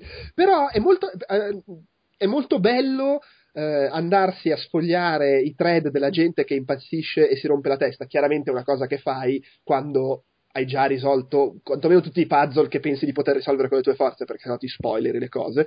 E, e poi andare a vedere perché vedi che si è creata proprio una, una comunità figa, ah, oltretutto di gente che comunica fra i diversi forum, tipo non so, quello di NeoGAF, quello di eh, Xbox Achievement, eccetera. Di, ah, su quell'altro forum hanno scoperto questa cosa eh, e collaborano e lo sforzo complessivo, prima per risolvere gli alfabeti delle, delle lingue che ci sono nel gioco e poi per riuscire a utilizzarli per tradurre determinate cose che non è così immediato tradurle anche se sai l'alfabeto, è fantastico. E, e tipo ieri finalmente, o oggi adesso mi ricordo, finalmente sono riusciti a, a risolvere il libro e si vedeva proprio la- la- l'emozione, ah ho capito, era- avevamo interpretato male quel simbolo e adesso tutto torna, hanno scoperto cosa voleva dire un simbolo, da lì hanno provato a usare una parola proprio alla stella di Rosetta. E- Il codice da Vinci. Beh, dai, Eh, è bello, è un po' come una volta si risolvevano l'avventura in compagnia degli amici. Prima, Esatto. prima che È una passi- delle cose che mi era piaciuta più di Dark Souls, è proprio quel senso di comunità Mm. nell'esplorare il masochismo e nell'andare avanti per cercare di capire come ottenere una certa cosa e in che modo. Sì, o il capire che non sei solo all'interno di questo mondo che ti vuole male, che fa di tutto per volerti male. Non sei l'unico malato, soprattutto che si mette a traslitterare lingue cupe, Ecco, in, que- incubazioni bidimensionali. in questo c'è da dire che conta tantissimo anche il tempismo, perché è chiaro che se io comincio a giocare Fez tra un mese ho già tutta la pappa pronta, penso. Sì, però comunque la, la cosa bella, cioè nel senso tu magari se ti incastri e vai a vedere una roba e una volta che poi hai visto quella, aver capito quella cosa ti apre tutto un mondo perché puoi risolvere per i fatti suoi tutti i puzzle se ti ci metti di buzzo Ah, buono. hai capito è- la eh, sì. il meccanismo. Sì. Banalmente, Poi una però- volta che hai la traduzione dei, dei simboli, eh, poi comunque ti devi mettere lì carta e penna quando trovi una roba da tradurre e te la puoi tradurre tu e ti dà comunque soddisfazione farlo. Mhm. Sul momento. Oltretutto nei thread è anche bello lo spirito, perché tu vedi che oltre a esserci questa cosa di lavoriamo assieme, risolviamo le cose, poi c'è il fatto che arriva quello nuovo, oh ragazzi, io sono bloccato in questo punto spo- sotto spoiler, e la gente innanzitutto gli risponde dando qualche indizio, dicendo prova a guardare di là, prova a riflettere su queste Cioè. cose, ed è, ed è bello. Sì, sì, come, come, come è capitato di fare per Draw Something in, re- something, in realtà. che tipo uno pubblica la foto, allora magari qualcun altro che ha capito gli dà qualche suggerimento, senza proprio... Vabbè, Esatto. era, era una parentesina scema. Sì, poi mediamente scu- con eh, l'utenza moderna tra un mese comunque ci sarà sempre la gente che non va a rileggersi le migliaia di pagine precedenti, ma ricomincia da capo ciclicamente a ogni, ogni tot e quindi probabilmente non ti perdi assolutamente niente, ti Sì. perdi sem- cioè fai parte semplicemente del quarto giro che prova a risolvere il, il gioco. Sì, Sì, sì. beh, in quei Ma casi sì, secondo me perdi- finisci su GameFAQ a vedere già le robe risolte facili, però se Sì, sei beh, uno che una si ama volta- perdersi in quelle cose. Però, eh, c'è anche nella- questo spirito pionieristico che comunque non Sì, è no, bello, quello iniziale è, Ah. è bello. nella, nella trollaggine di- degli sviluppatori insomma, de- di questo gioco c'è anche il fatto che c'è questa mappa particolarmente articolata e i posti non hanno nome. Quindi cioè, è anche difficile fare una fac. C'è la gente che impazzisce. Ah, io sono bloccato in quell'enigma, in quel posto dove cazzo è che sono bloccato. Al quarto cubo del quinto ramo che parte da sinistra con la visuale orientata a sud-ovest. Esatto, Ah, perché poi la mappa la cui anche, anche col fatto che ognuno dipende da, da che verso la stai guardando la mappa, non puoi neanche dire il quarto cubo in alto a sinistra. Cioè, quindi è pieno di gente, la cascata, un altro che posta l'immagine fatta col telefono. No, io sono qua. Grandioso. Sì, sì, è, è- è veramente bello. Di contro, di- diciamo anche che eh, obiettivamente può essere un po' frustrante, eh, arrivato a un certo punto eh, che hai fatto le cose un po' più semplici, eh, è abbastanza facile incartarsi e se... eh, non so, secondo me dipende dall'approccio che hai. Per me non c'è nessun problema a dire, vabbè, ok, qua sono incartato, andiamo a vedere un po' le discussioni, l'indizio, la cosa. Chi magari preferirebbe risolverselo tutto da solo può veramente finire per mollare il gioco o comunque per incazzarsi e dire, vabbè, ma è un gioco che non posso finire se, se- non lo gioco in, tra virgolette, multiplayer. Eh, è, è molto tosto, soprattutto, ripeto, se vuoi finirlo, tra virgolette, veramente. È veramente, veramente spacca cervello, soprattutto poi per gli standard odierni, diciamo. Appunto, eh, da questo punto di vista, cioè quando ti trovi davanti a, una, eh, a un enigma difficile, cioè ti fa sbattere la faccia fino a quando non trovi il metodo, o cioè come i vecchi, cioè come giochi vecchi, o magari ti dà qualche indizio, prova a darti qualche indizio Allora, in più, aiutarti in altro modo. Hai tutto a disposizione, cioè tu nel mondo di gioco, no, innanzitutto è molto eh, onesto se vogliamo nel modo in cui è strutturata la mappa perché la mappa è divisa proprio per schermate diciamo e la- sulla singola schermata ti dice sempre questa l'hai completata, qua devi ancora trovare il cubo, qua hai trovato il cubo ma c'è un segreto che non hai scoperto, è tutto molto chiaro, a parte quelle tre cose super segretissime che non sono indicate nella mappa, insomma ci sta che non lo siano. Quindi comunque tu sai sempre perlomeno quali zone non hai ancora completato, sai dove devi andare a sbattere Sì. la testa. Io Dopodiché sono gli enigmi sono tutti risolvibili con indizi che sono nel mondo di gioco. Questo non significa che tu riesca a, a scovarli, a interpretarli, a capirli bene. E anche per questo dico, finite, finitelo la prima volta perché aiutano molto le- il paio di cose che ti dà quando fai il New Game Plus. Perché io appunto non credo di essere lontano da poterlo finire la prima volta, perché sono a 25 cubetti normali e 6 negacubi, mi mancherà un cubo per arrivare al finale base. Però non ho avuto bisogno di nessuno e giusto in un paio di casi mi sono cervellato, ma ancora non mi sono messo a tradurre tutto e traslitterare bene. Cioè sono in quella fase là, ma con ancora robe da esplorare, che so che se vado dovrei trovare cose senza mettermi appunto a decifrare steli e robe varie.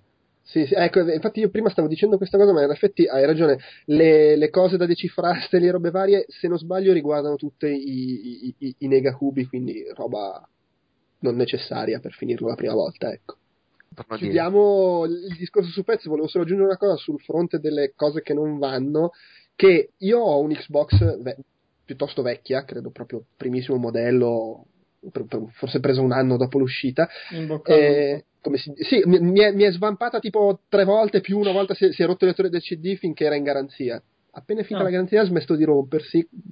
Vedremo. Eh, non bisogna mai dirle queste cose. No, ma lo- lo- lo- l'ho già detto svariate volte, tanto prima o Mm. poi succede, mi sono messo il cuore in pace e, e buonanotte. Comunque, quello che volevo dire è che Fez ha un po' di problemi, pare soprattutto sulle console più vecchie.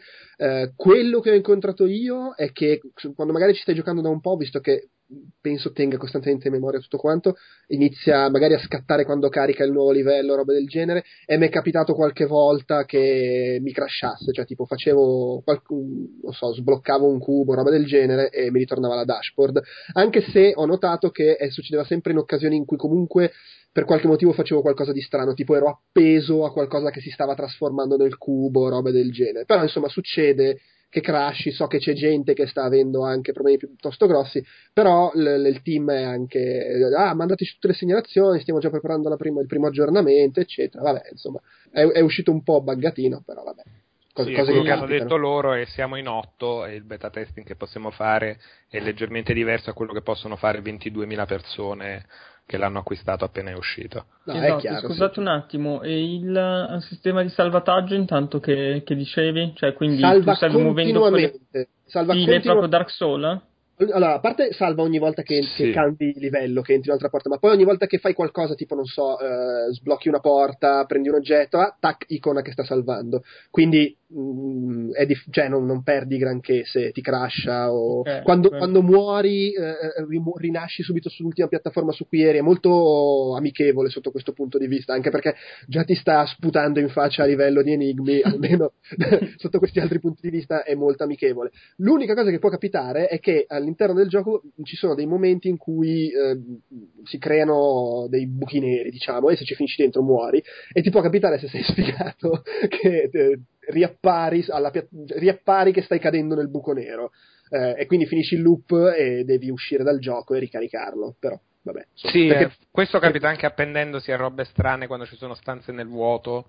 Da cui Esatto. puoi uscire, se cadi di sotto continui a cadere all'infinito dove rinasce, ma non riesci al volo nel momento a riacchiappare qualcosa. Però a me Crash non sono. Non sono succe- Mi sono capitati dei rallentamenti, Sì, quelli sì. sono abbastanza diffusi, sì. Però, vabbè. soprattutto nei quadri più complessi, con una struttura particolarmente alta roba del genere. E mi è capitato che una volta mentre stava caricando tra un livello e l'altro ci mettesse veramente un'eternità e stavo per resettare la console e poi quando sono andato alla dash e sono tornato indietro si è sbloccato. Ma Sì, non robe- comunque no- non roba, a meno, a meno che non sei molto sfigato, non roba Sì. particolarmente devastante. Comunque, secondo me, consigliatissimo. Poi ribadisco, la nuova politica di prezzi, ot- 800 Microsoft Point se li merita tutti. E eh, a meno che, cioè, nel senso, se ci avete voglia di roba comunque molto basata sugli enigmi, eh, avete voglia di spaccarvi il cervello o non vi fate problemi a, a mettere la vostra- il vostro rincoglionimento e andare quindi a vedere sul forum cosa vi dicono di fare, secondo me l'esperienza nel complesso merita un sacco e comunque ti dà un sacco di momenti. Ah, ho capito, figata!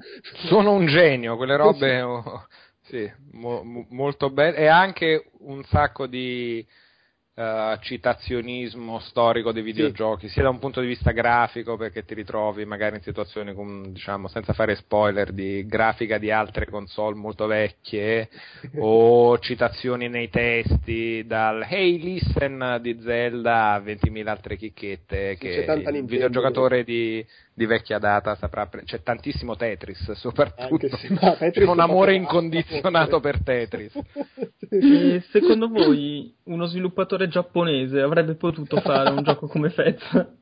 Non lo so, mi piacerebbe vederglielo fare, questo sicuramente, ma a Beh, prescindere se- da dove viene vorrei vedere altri giochi così. ecco. Sì, però secondo me ha un, ha un gusto molto occidentale nell'approccio proprio al, al- al- al come sono fatti gli enigmi.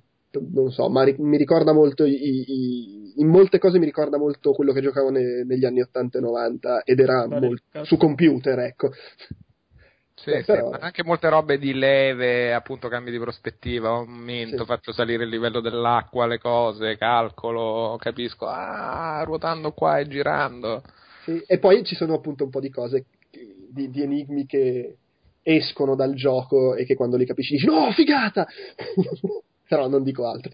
Va Ah, quindi bene. ha vinto questo premio, tutti questi premi prima di uscire meritatamente. Che, che mondo magico, veramente. Beh, oddio, non so, qua- non, non ho giocato tutti i giochi con cui era in, in concorso, però Eh. di suo il premio se lo merita, poi non so se ci- gli altri giochi in Non concorso. so gli altri, ma se gli altri sono così, oh ben vengano, anche se non hanno vinto i premi. Ma va- anche perché penso che comunque abbia, non, non abbia- non era- non fosse ancora completo nel momento in cui è in... Beh, gli ultimi che ha vinto sono Sì. tipo tre mesi fa e il gioco sarà stato sotto approvazione, ma praticamente Sì. completa.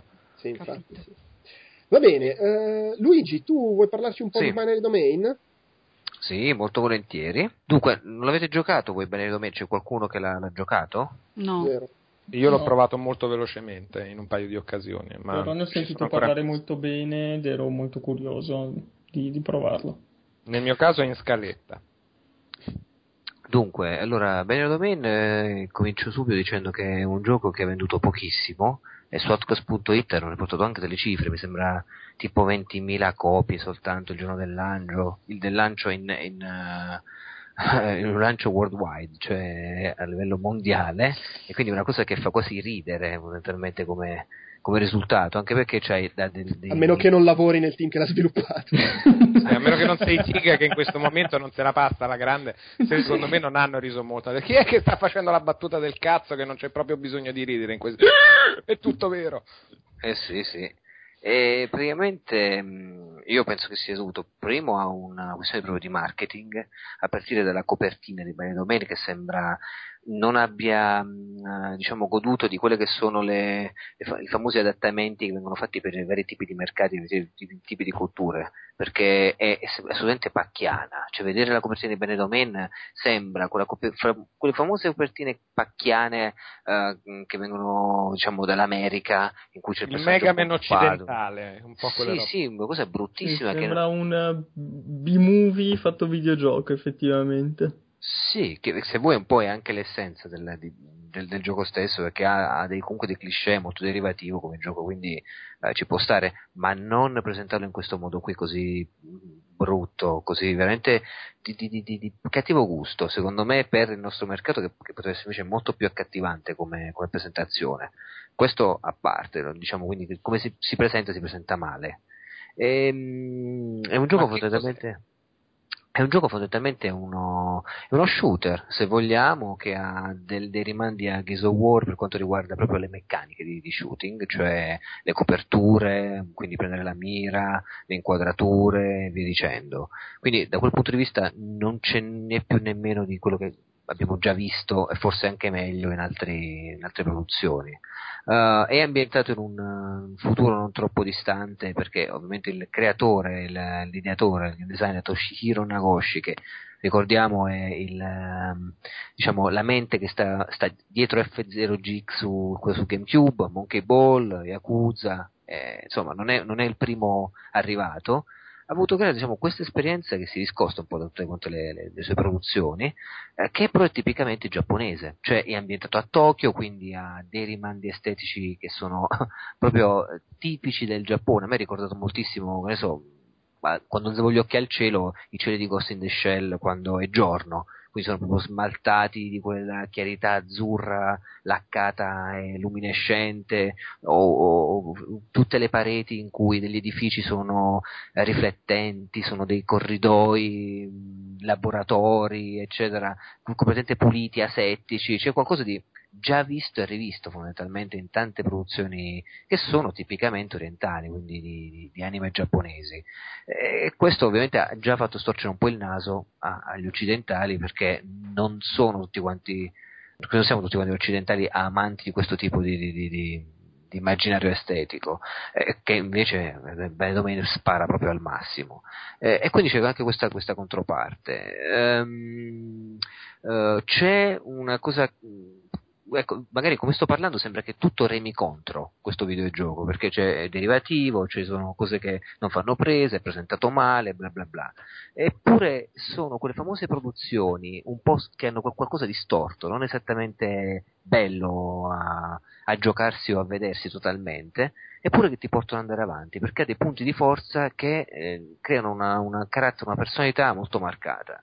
Eh, per esempio, io ho trovato molto molto interessante il comparto narrativo, perché comunque sembra quasi scimmiottare o prendere in giro varie produzioni che possono essere, eh, non so, da Io Robot, quindi dai drammi che aveva eh, Willie Smith in quel film, eh, quindi il protagonista principale soffre vari tipi di drammi che sono fondamentali nella sua, nella sua crescita psicologica durante il gioco, uh, che ne so, c'è una cospirazione, una sorta di Terminator con Skynet, questa intelligenza artificiale che sta prendendo il sopravvento e quindi può distruggere il mondo, bla bla bla, quindi deve essere fermata a tempo, e quindi anche questo è un altro aspetto, diciamo, derivativo.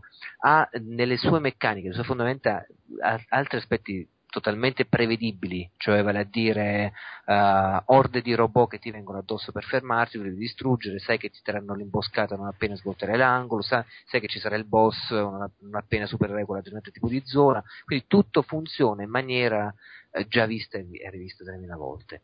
Eppure c'è quell'eppure che ti fa continuare ad andare avanti. Ad esempio, eh, si possono impartire i comandi eh, vocalmente all'interno di questo videogioco, cioè mettersi le, sue, le proprie belle cuffiette e rispondere a tono a seconda di come l'intelligenza artificiale ti interpella molte volte. E per tono intendo anche parolacce quindi se non siamo d'accordo su qualcosa possiamo andare a fanculo magari qualcuno oppure a provarlo, lusingarlo. E per quanto sono riusciti diciamo, a fare eh, c'è una sorta di feedback mm, con l'intelligenza artificiale che va a creare una sorta di personalità all'interno del videogioco stesso che per quanto eh, ovviamente sia fuorviante perché molte volte i comandi non vengono percepiti perfettamente oppure non ci aspetteremo quel tipo di risposta a seconda del carattere con cui la formuliamo, uh, però comunque c'è questo tipo di, di, di, feedback che crea qualcosa di estraniante, perché tu stai parlando comunque con intelligenza artificiale, ci stai parlando letteralmente e hai una sorta di, di risposta mh, quasi comportamentale, perché ad esempio se rispondi male rischi che non ti seguano più per un determinato tipo di tempo durante l'avventura oppure non ti vogliono coprire le spalle, sono meno disponibili o viceversa fondamentalmente. Quindi questo sistema chiamato anche il mi sembra trust mode, cioè il sistema in modalità fiducia che può crescere o diminuire a seconda di come rispondi, è qualcosa che va a creare una, una personalità all'interno, all'interno, di questa intelligenza artificiale, che è bello perché tutto il gioco e tutta la storia si basa fondamentalmente su dare credito o meno all'intelligenza artificiale, quindi a questi robot che sono guidati da, questa, da questo determinismo tecnologico che è dato appunto dall'IA. Hai e... provato, scusami, hai provato sì. i comandi vocali? Perché sapevo che c'era la possibilità di impartire tramite headset tutti i comandi alla squadra e sono anche parecchi sì. tutto a voce. Io ho giocato solo con i comandi vocali. Ah, ottimo. Cioè, io ho fatto proprio questo tipo di esperimento, perché altrimenti è il solito pulsante da schiacciare e poter scegliere altrimenti sul joypad. Ho detto no, proviamo tutto con i comandi vocali. Quindi l'ho giocato probabilmente di giorno, perché di notte non potevo mettermi a urlare eseguite oh, primi merda, sì, affanculo, oppure magari chiamare per nome anche molte volte i stessi personaggi. Quindi, ecco, chiamare per nome, quindi avere anche una sorta di affezione verso di loro perché li sai nominare, quindi li identifica attraverso dei nomi. Cioè, questo feedback a me piace moltissimo perché io sono per, uh, per il gioco di scacchi, cioè quando l'interfaccia a schermo non si vede, però tu sai che c'è una realtà cogitante oltre lo schermo, mi fa pensare che c'è proprio un'altra entità oltre te che sta interagendo con, questa, con, con, quel momento con il gioco. E ti dà questo tipo comunque di sensazione per certi versi Banner Domain. Ed è bello appunto perché ripeto è un gioco che si basa sulla critica alle intelligenze artificiali e su quanto meno considerarle vere dargli uno statuto ontologico forte uh, una loro caratteristica personale forte. E giocare con i comandi vocali ti dà proprio questo. Quindi è un esperimento riuscito magari a metà mm, se vogliamo però è interessante la storia è bella, la storia ti tiene attaccato fino alla fine, parte sempre un po' a cazzata, cliché, però in realtà poi si sviluppa e può essere quindi annoverata come esperienza a, a, tranquillamente alle tematiche che solleva un Ghost in the Shell, tanto per dirne alcune, però uh, se devo considerare anche altri giochi o cartoni da accompagnare a Domain, io ci metterei anche delle produzioni tipo Appleseed o Vexille, se qualcuno magari sta, che ascolta uh, sa di cosa sto parlando, uh, può ritrovarsi in queste, queste citazioni. Puoi, puoi ripetere per favore? Cosa? Appleseed ed Exile. Vex- Sì. eh sì, Vexile. Ok, no, pensavo stessi facendo una citazione in latino. Non so. Quindi molto Masamune Shiro, quindi c'è Sì, Giappone. c'è molto, c'è molto, ti ripeto, anche come hanno trasposto, hanno, hanno trasposto, hanno trasposto Masamune Shiro in, eh, in, eh, in anime.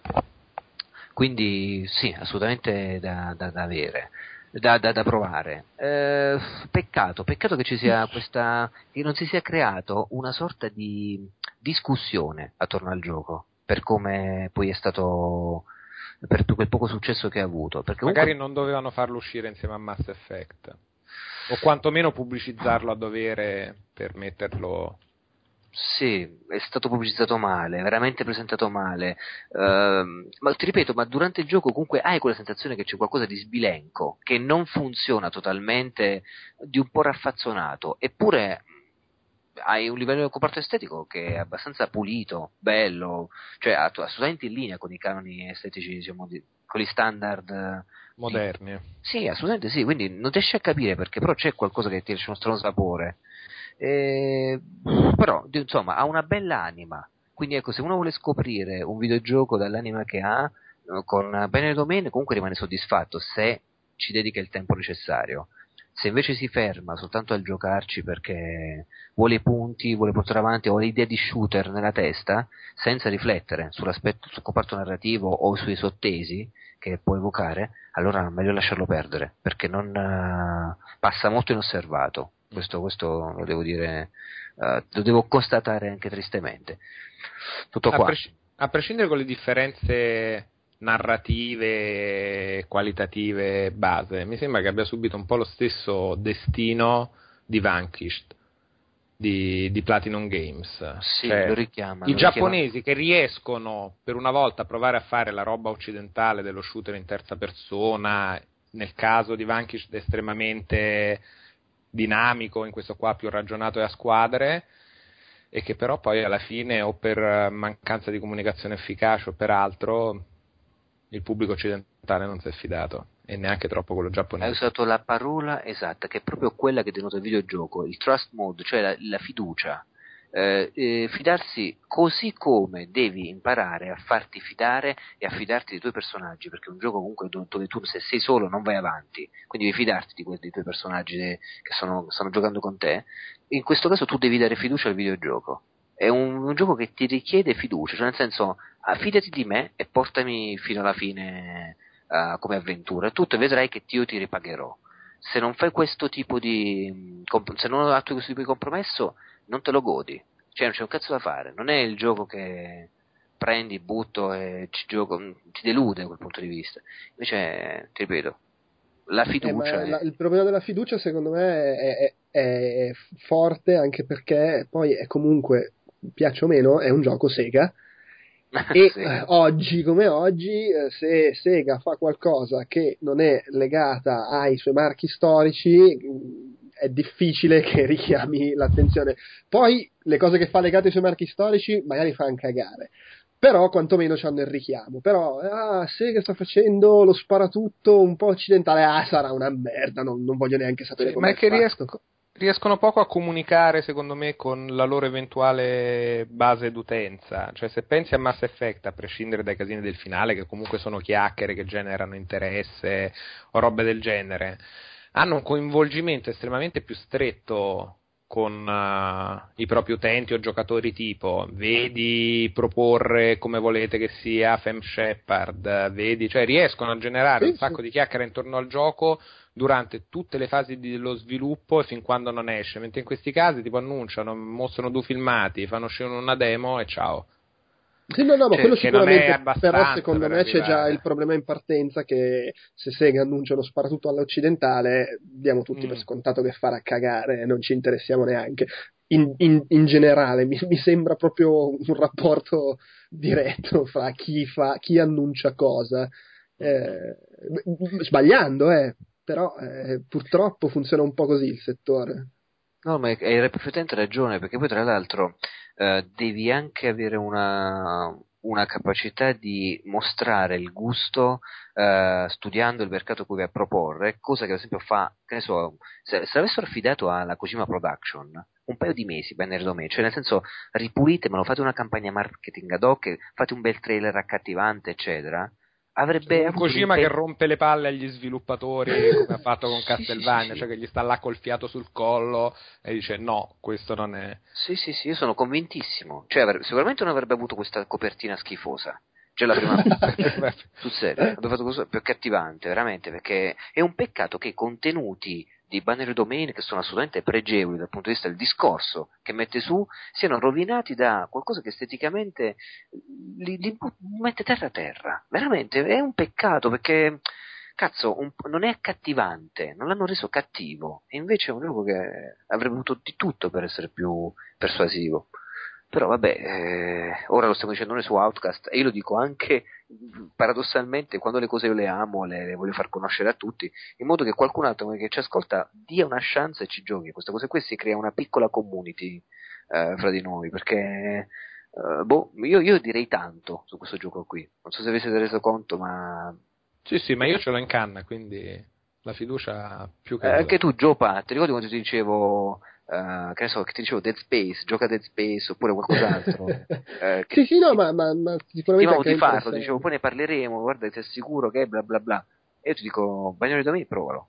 Provalo. a dire. Eh, tanto immagino, considerando il successo che ha avuto, immagino che fra E qualche nel settimana cestone a eh, 29 euro, es- secondo me, esco di casa ieri. e me lo tira in faccia un senza tetto.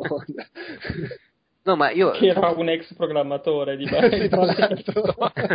Io devo ringraziare comunque Magistretti per questo, perché detto, lui, tu, tu, ti- te piace l'intelligenza artificiale, eccetera, e tutto, scrivi una cosa su PSM eh, su, su Bene Domain, non- che non sia una recensione, e mi ha inviato ovviamente la copia promozionale eh, su Xbox 360. Quindi Io- non gliel'hai dati neanche tu alla fine. diciamo. No, questa è la cosa bella, perché io se no non l'avrei ne- me- nemmeno comprato, perché ovviamente manco... Ma perché passano in sordina? Io non, non seguo l'hype, certo, quindi fondamentalmente ho questo problema qui che... Non che fosse Eh, eh, seguire. bravo, segui l'hype.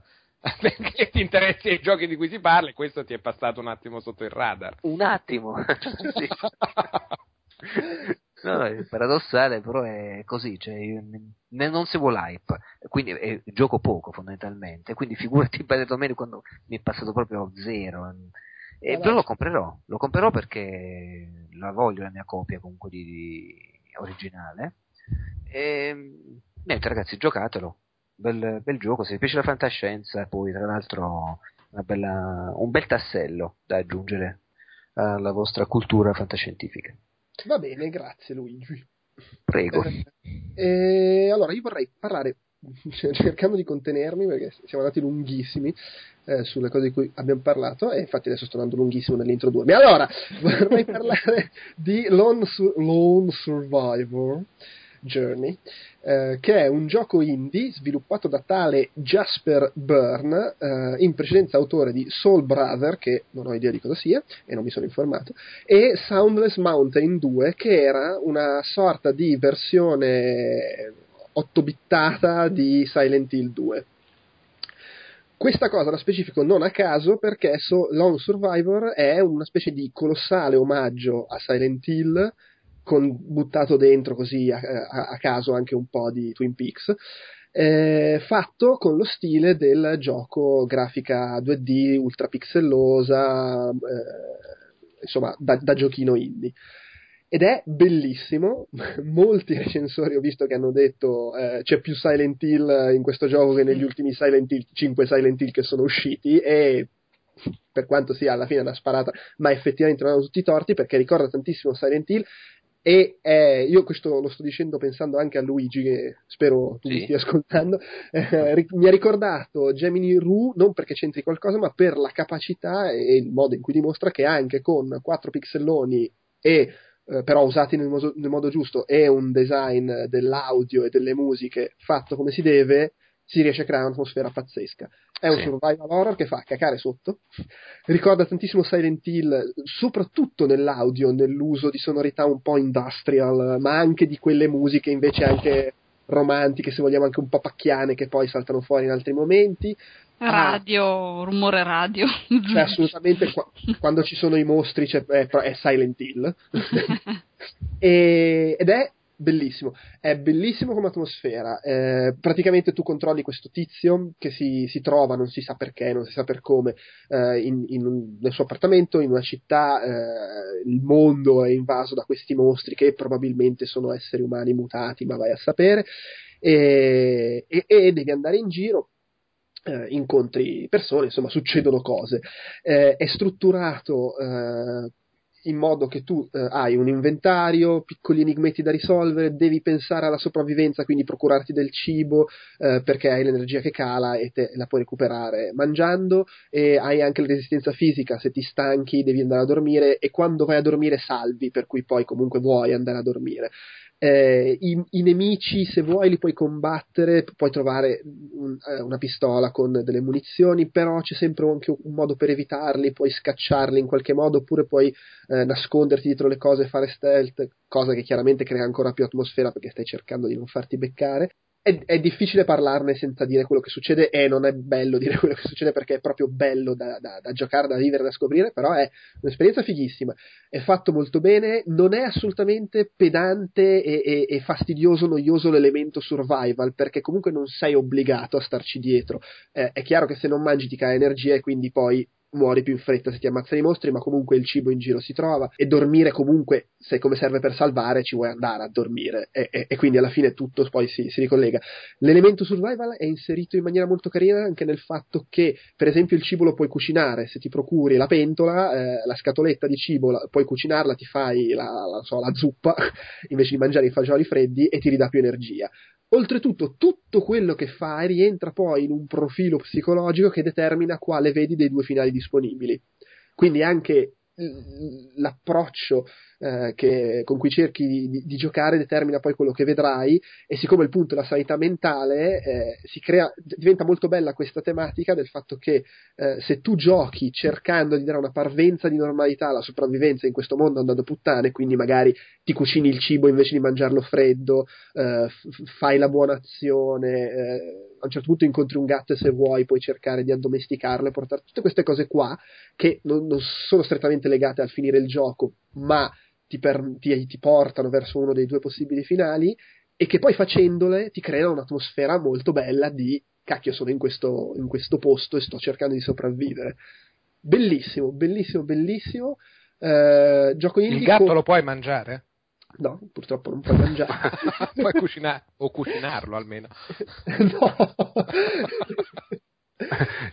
Giova, ma dove si trova? Dove si... Allora, c'è il eh, sito, poi metterò il link sul, sul nostro sito, è da comprare, non so se, è proba- essendo un gioco indie è probabile che prima o poi finisca in un qualche indie bundle e si trovi meno, comunque si può comprare a 10 dollari, se lo compri a 10 dollari hai il gioco, eh, sia per Mac che per PC, senza DRM, eh, aggiornamenti gratuiti a vita, tra l'altro il tipo ha detto che se avrà oltre un certo successo farà magari degli aggiornamenti aggiungendo ulteriori finali.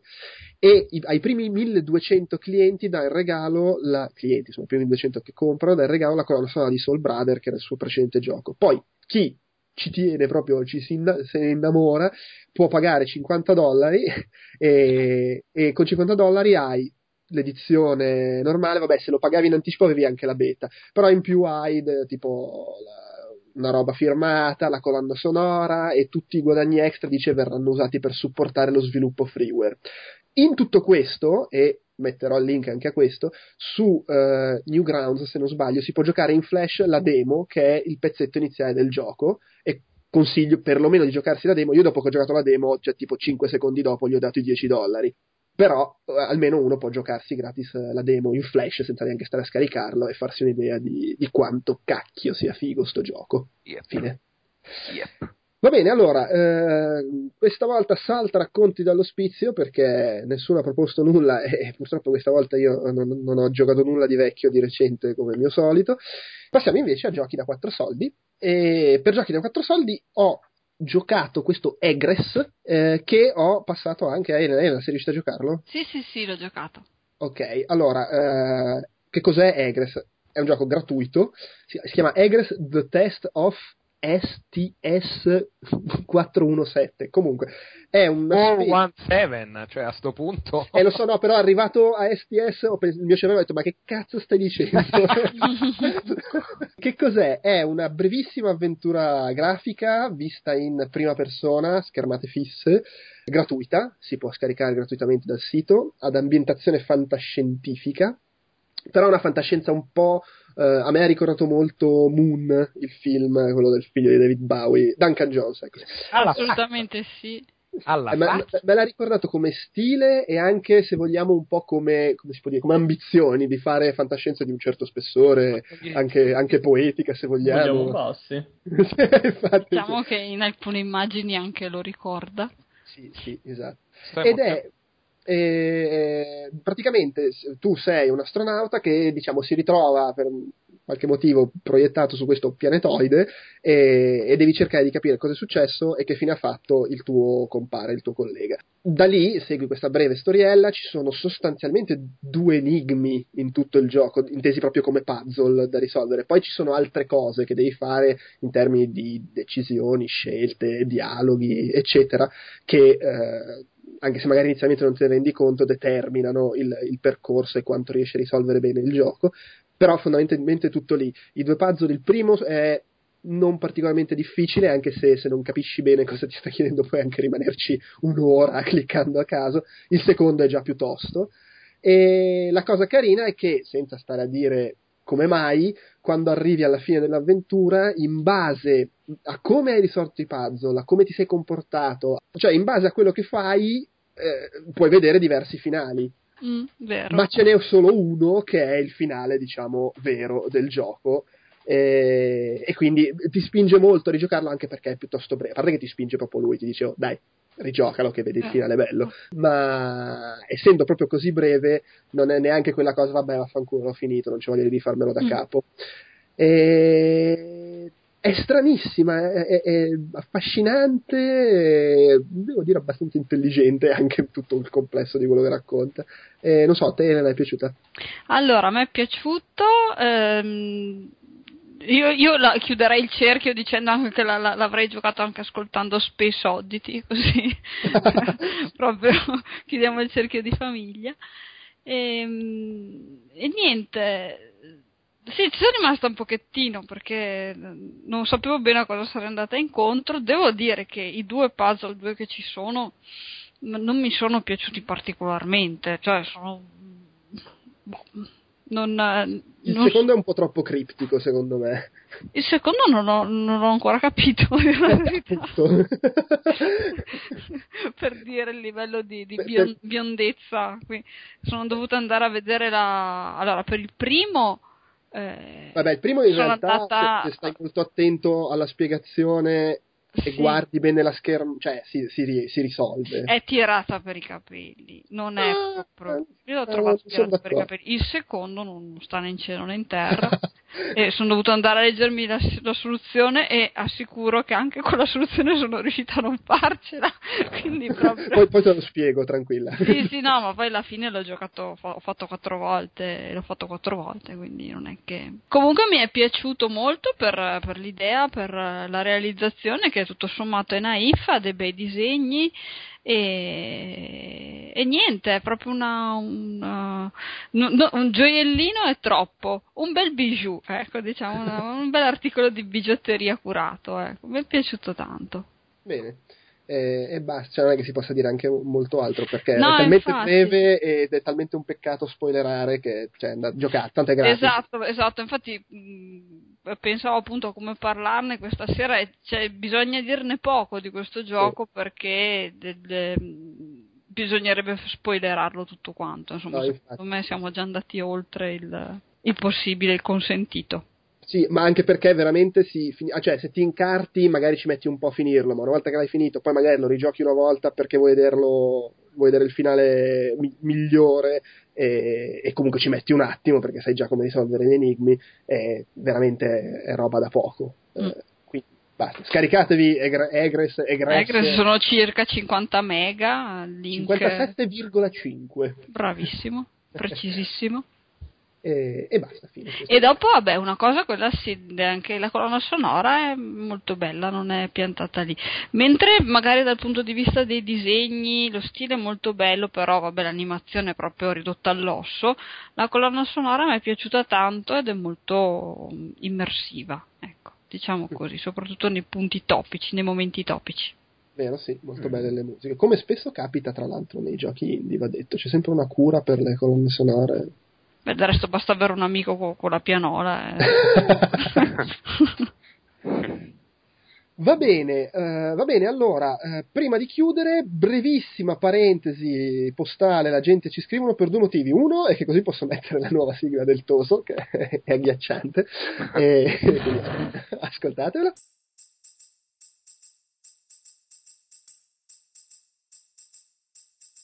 La gente, la gente, la gente, ci scrivono la gente, la gente, la gente, ci scrivono la gente, la gente, la gente, ci scrivono la gente, la... La gente, la gente, la gente, ci scrivono la gente, la gente, la gente, ci scrivono la gente, la gente, la gente, ci scrivono la gente, la...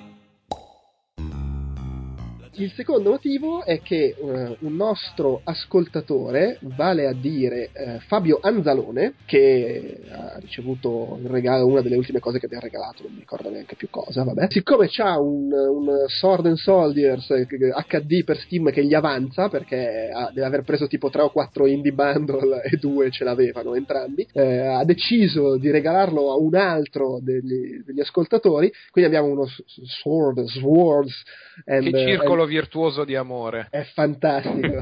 And Soldiers HD per Steam, che per chi non lo sapesse è un, uh, un tower defense, pseudo tower defense della grafica cartunesca molto molto molto bello. E in base a cosa lo regaliamo? Il, il primo che manda un'email che lo vuole. Podcast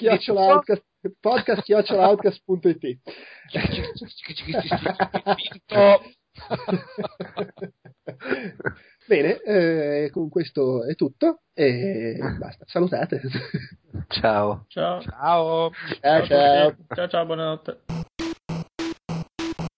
Si chiude qui anche questo sedicesimo episodio di Outcast Magazine, il primo Outcast Magazine del nuovo corso. Spero sia risultato interessante. L'idea è di avere due podcast separati, uno per chiacchierare a vanvera delle notizie e uno per parlare dei giochi giocati, di modo che chi è interessato solo all'uno o all'altra cosa possa scegliere cosa ascoltare senza dover mescolare le due cose. Vi ricordo fra l'altro che è possibile abbonarsi eh, ai singoli podcast piuttosto che a un unico feed che li racchiuda tutti. Eh, quindi insomma fate un po' quello che vi pare. Per quanto riguarda i nostri contatti, vi ricordo come sempre www.outcast.it che è il sito su cui potete trovare insomma tutti i nostri vari podcast audio e video, ma anche tutto il resto della nostra produzione in termini di articoli, interviste, recensioni, notizie, anteprime, c'è anche il forum, insomma tutto quello che vi pare. Eh, inoltre abbiamo un'email ufficiale podcast.outcast.it se volete scriverci la posta a meno di casi eccezionali la trattiamo all'interno di Chiacchiere Borderline l'altro podcast periodico. Come sempre Outcast si scrive O-U-T-C-A-S per quanto riguarda i prossimi appuntamenti con i nostri podcast audio, eh, il 25 aprile è previsto l'episodio numero 4 di Outcast Sound Shower, il podcast dedicato alle colonne sonore vintage curato da Fabio Bortolotti e Andrea Babic. Probabilmente fra un paio di settimane realizzeremo un nuovo Outcast Chiacchiere Borderline e stiamo lavorando su un nuovo speciale dedicato a un argomento che per il momento preferisco non svelare e poi ci sarebbe sempre quella monografia che avevamo iniziato a preparare e che se mi do una mossa magari riusciamo a completare. In ogni caso abbiamo diverse cose in ballo, idee proposte, continuate a seguirci e troverete robe interessanti. Ciao e grazie.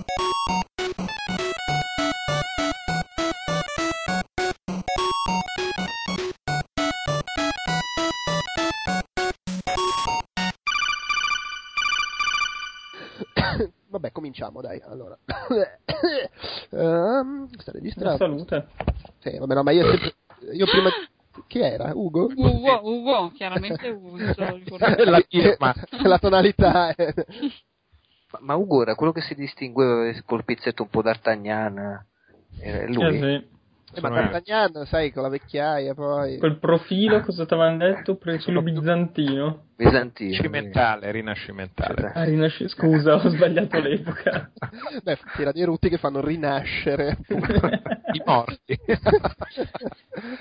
Va bene. Eh, comincia. grazie. L'inizio di Walking Dead, eh, così è partito tutto. Uno fa- con, un- rotto nel cimitero sbagliato.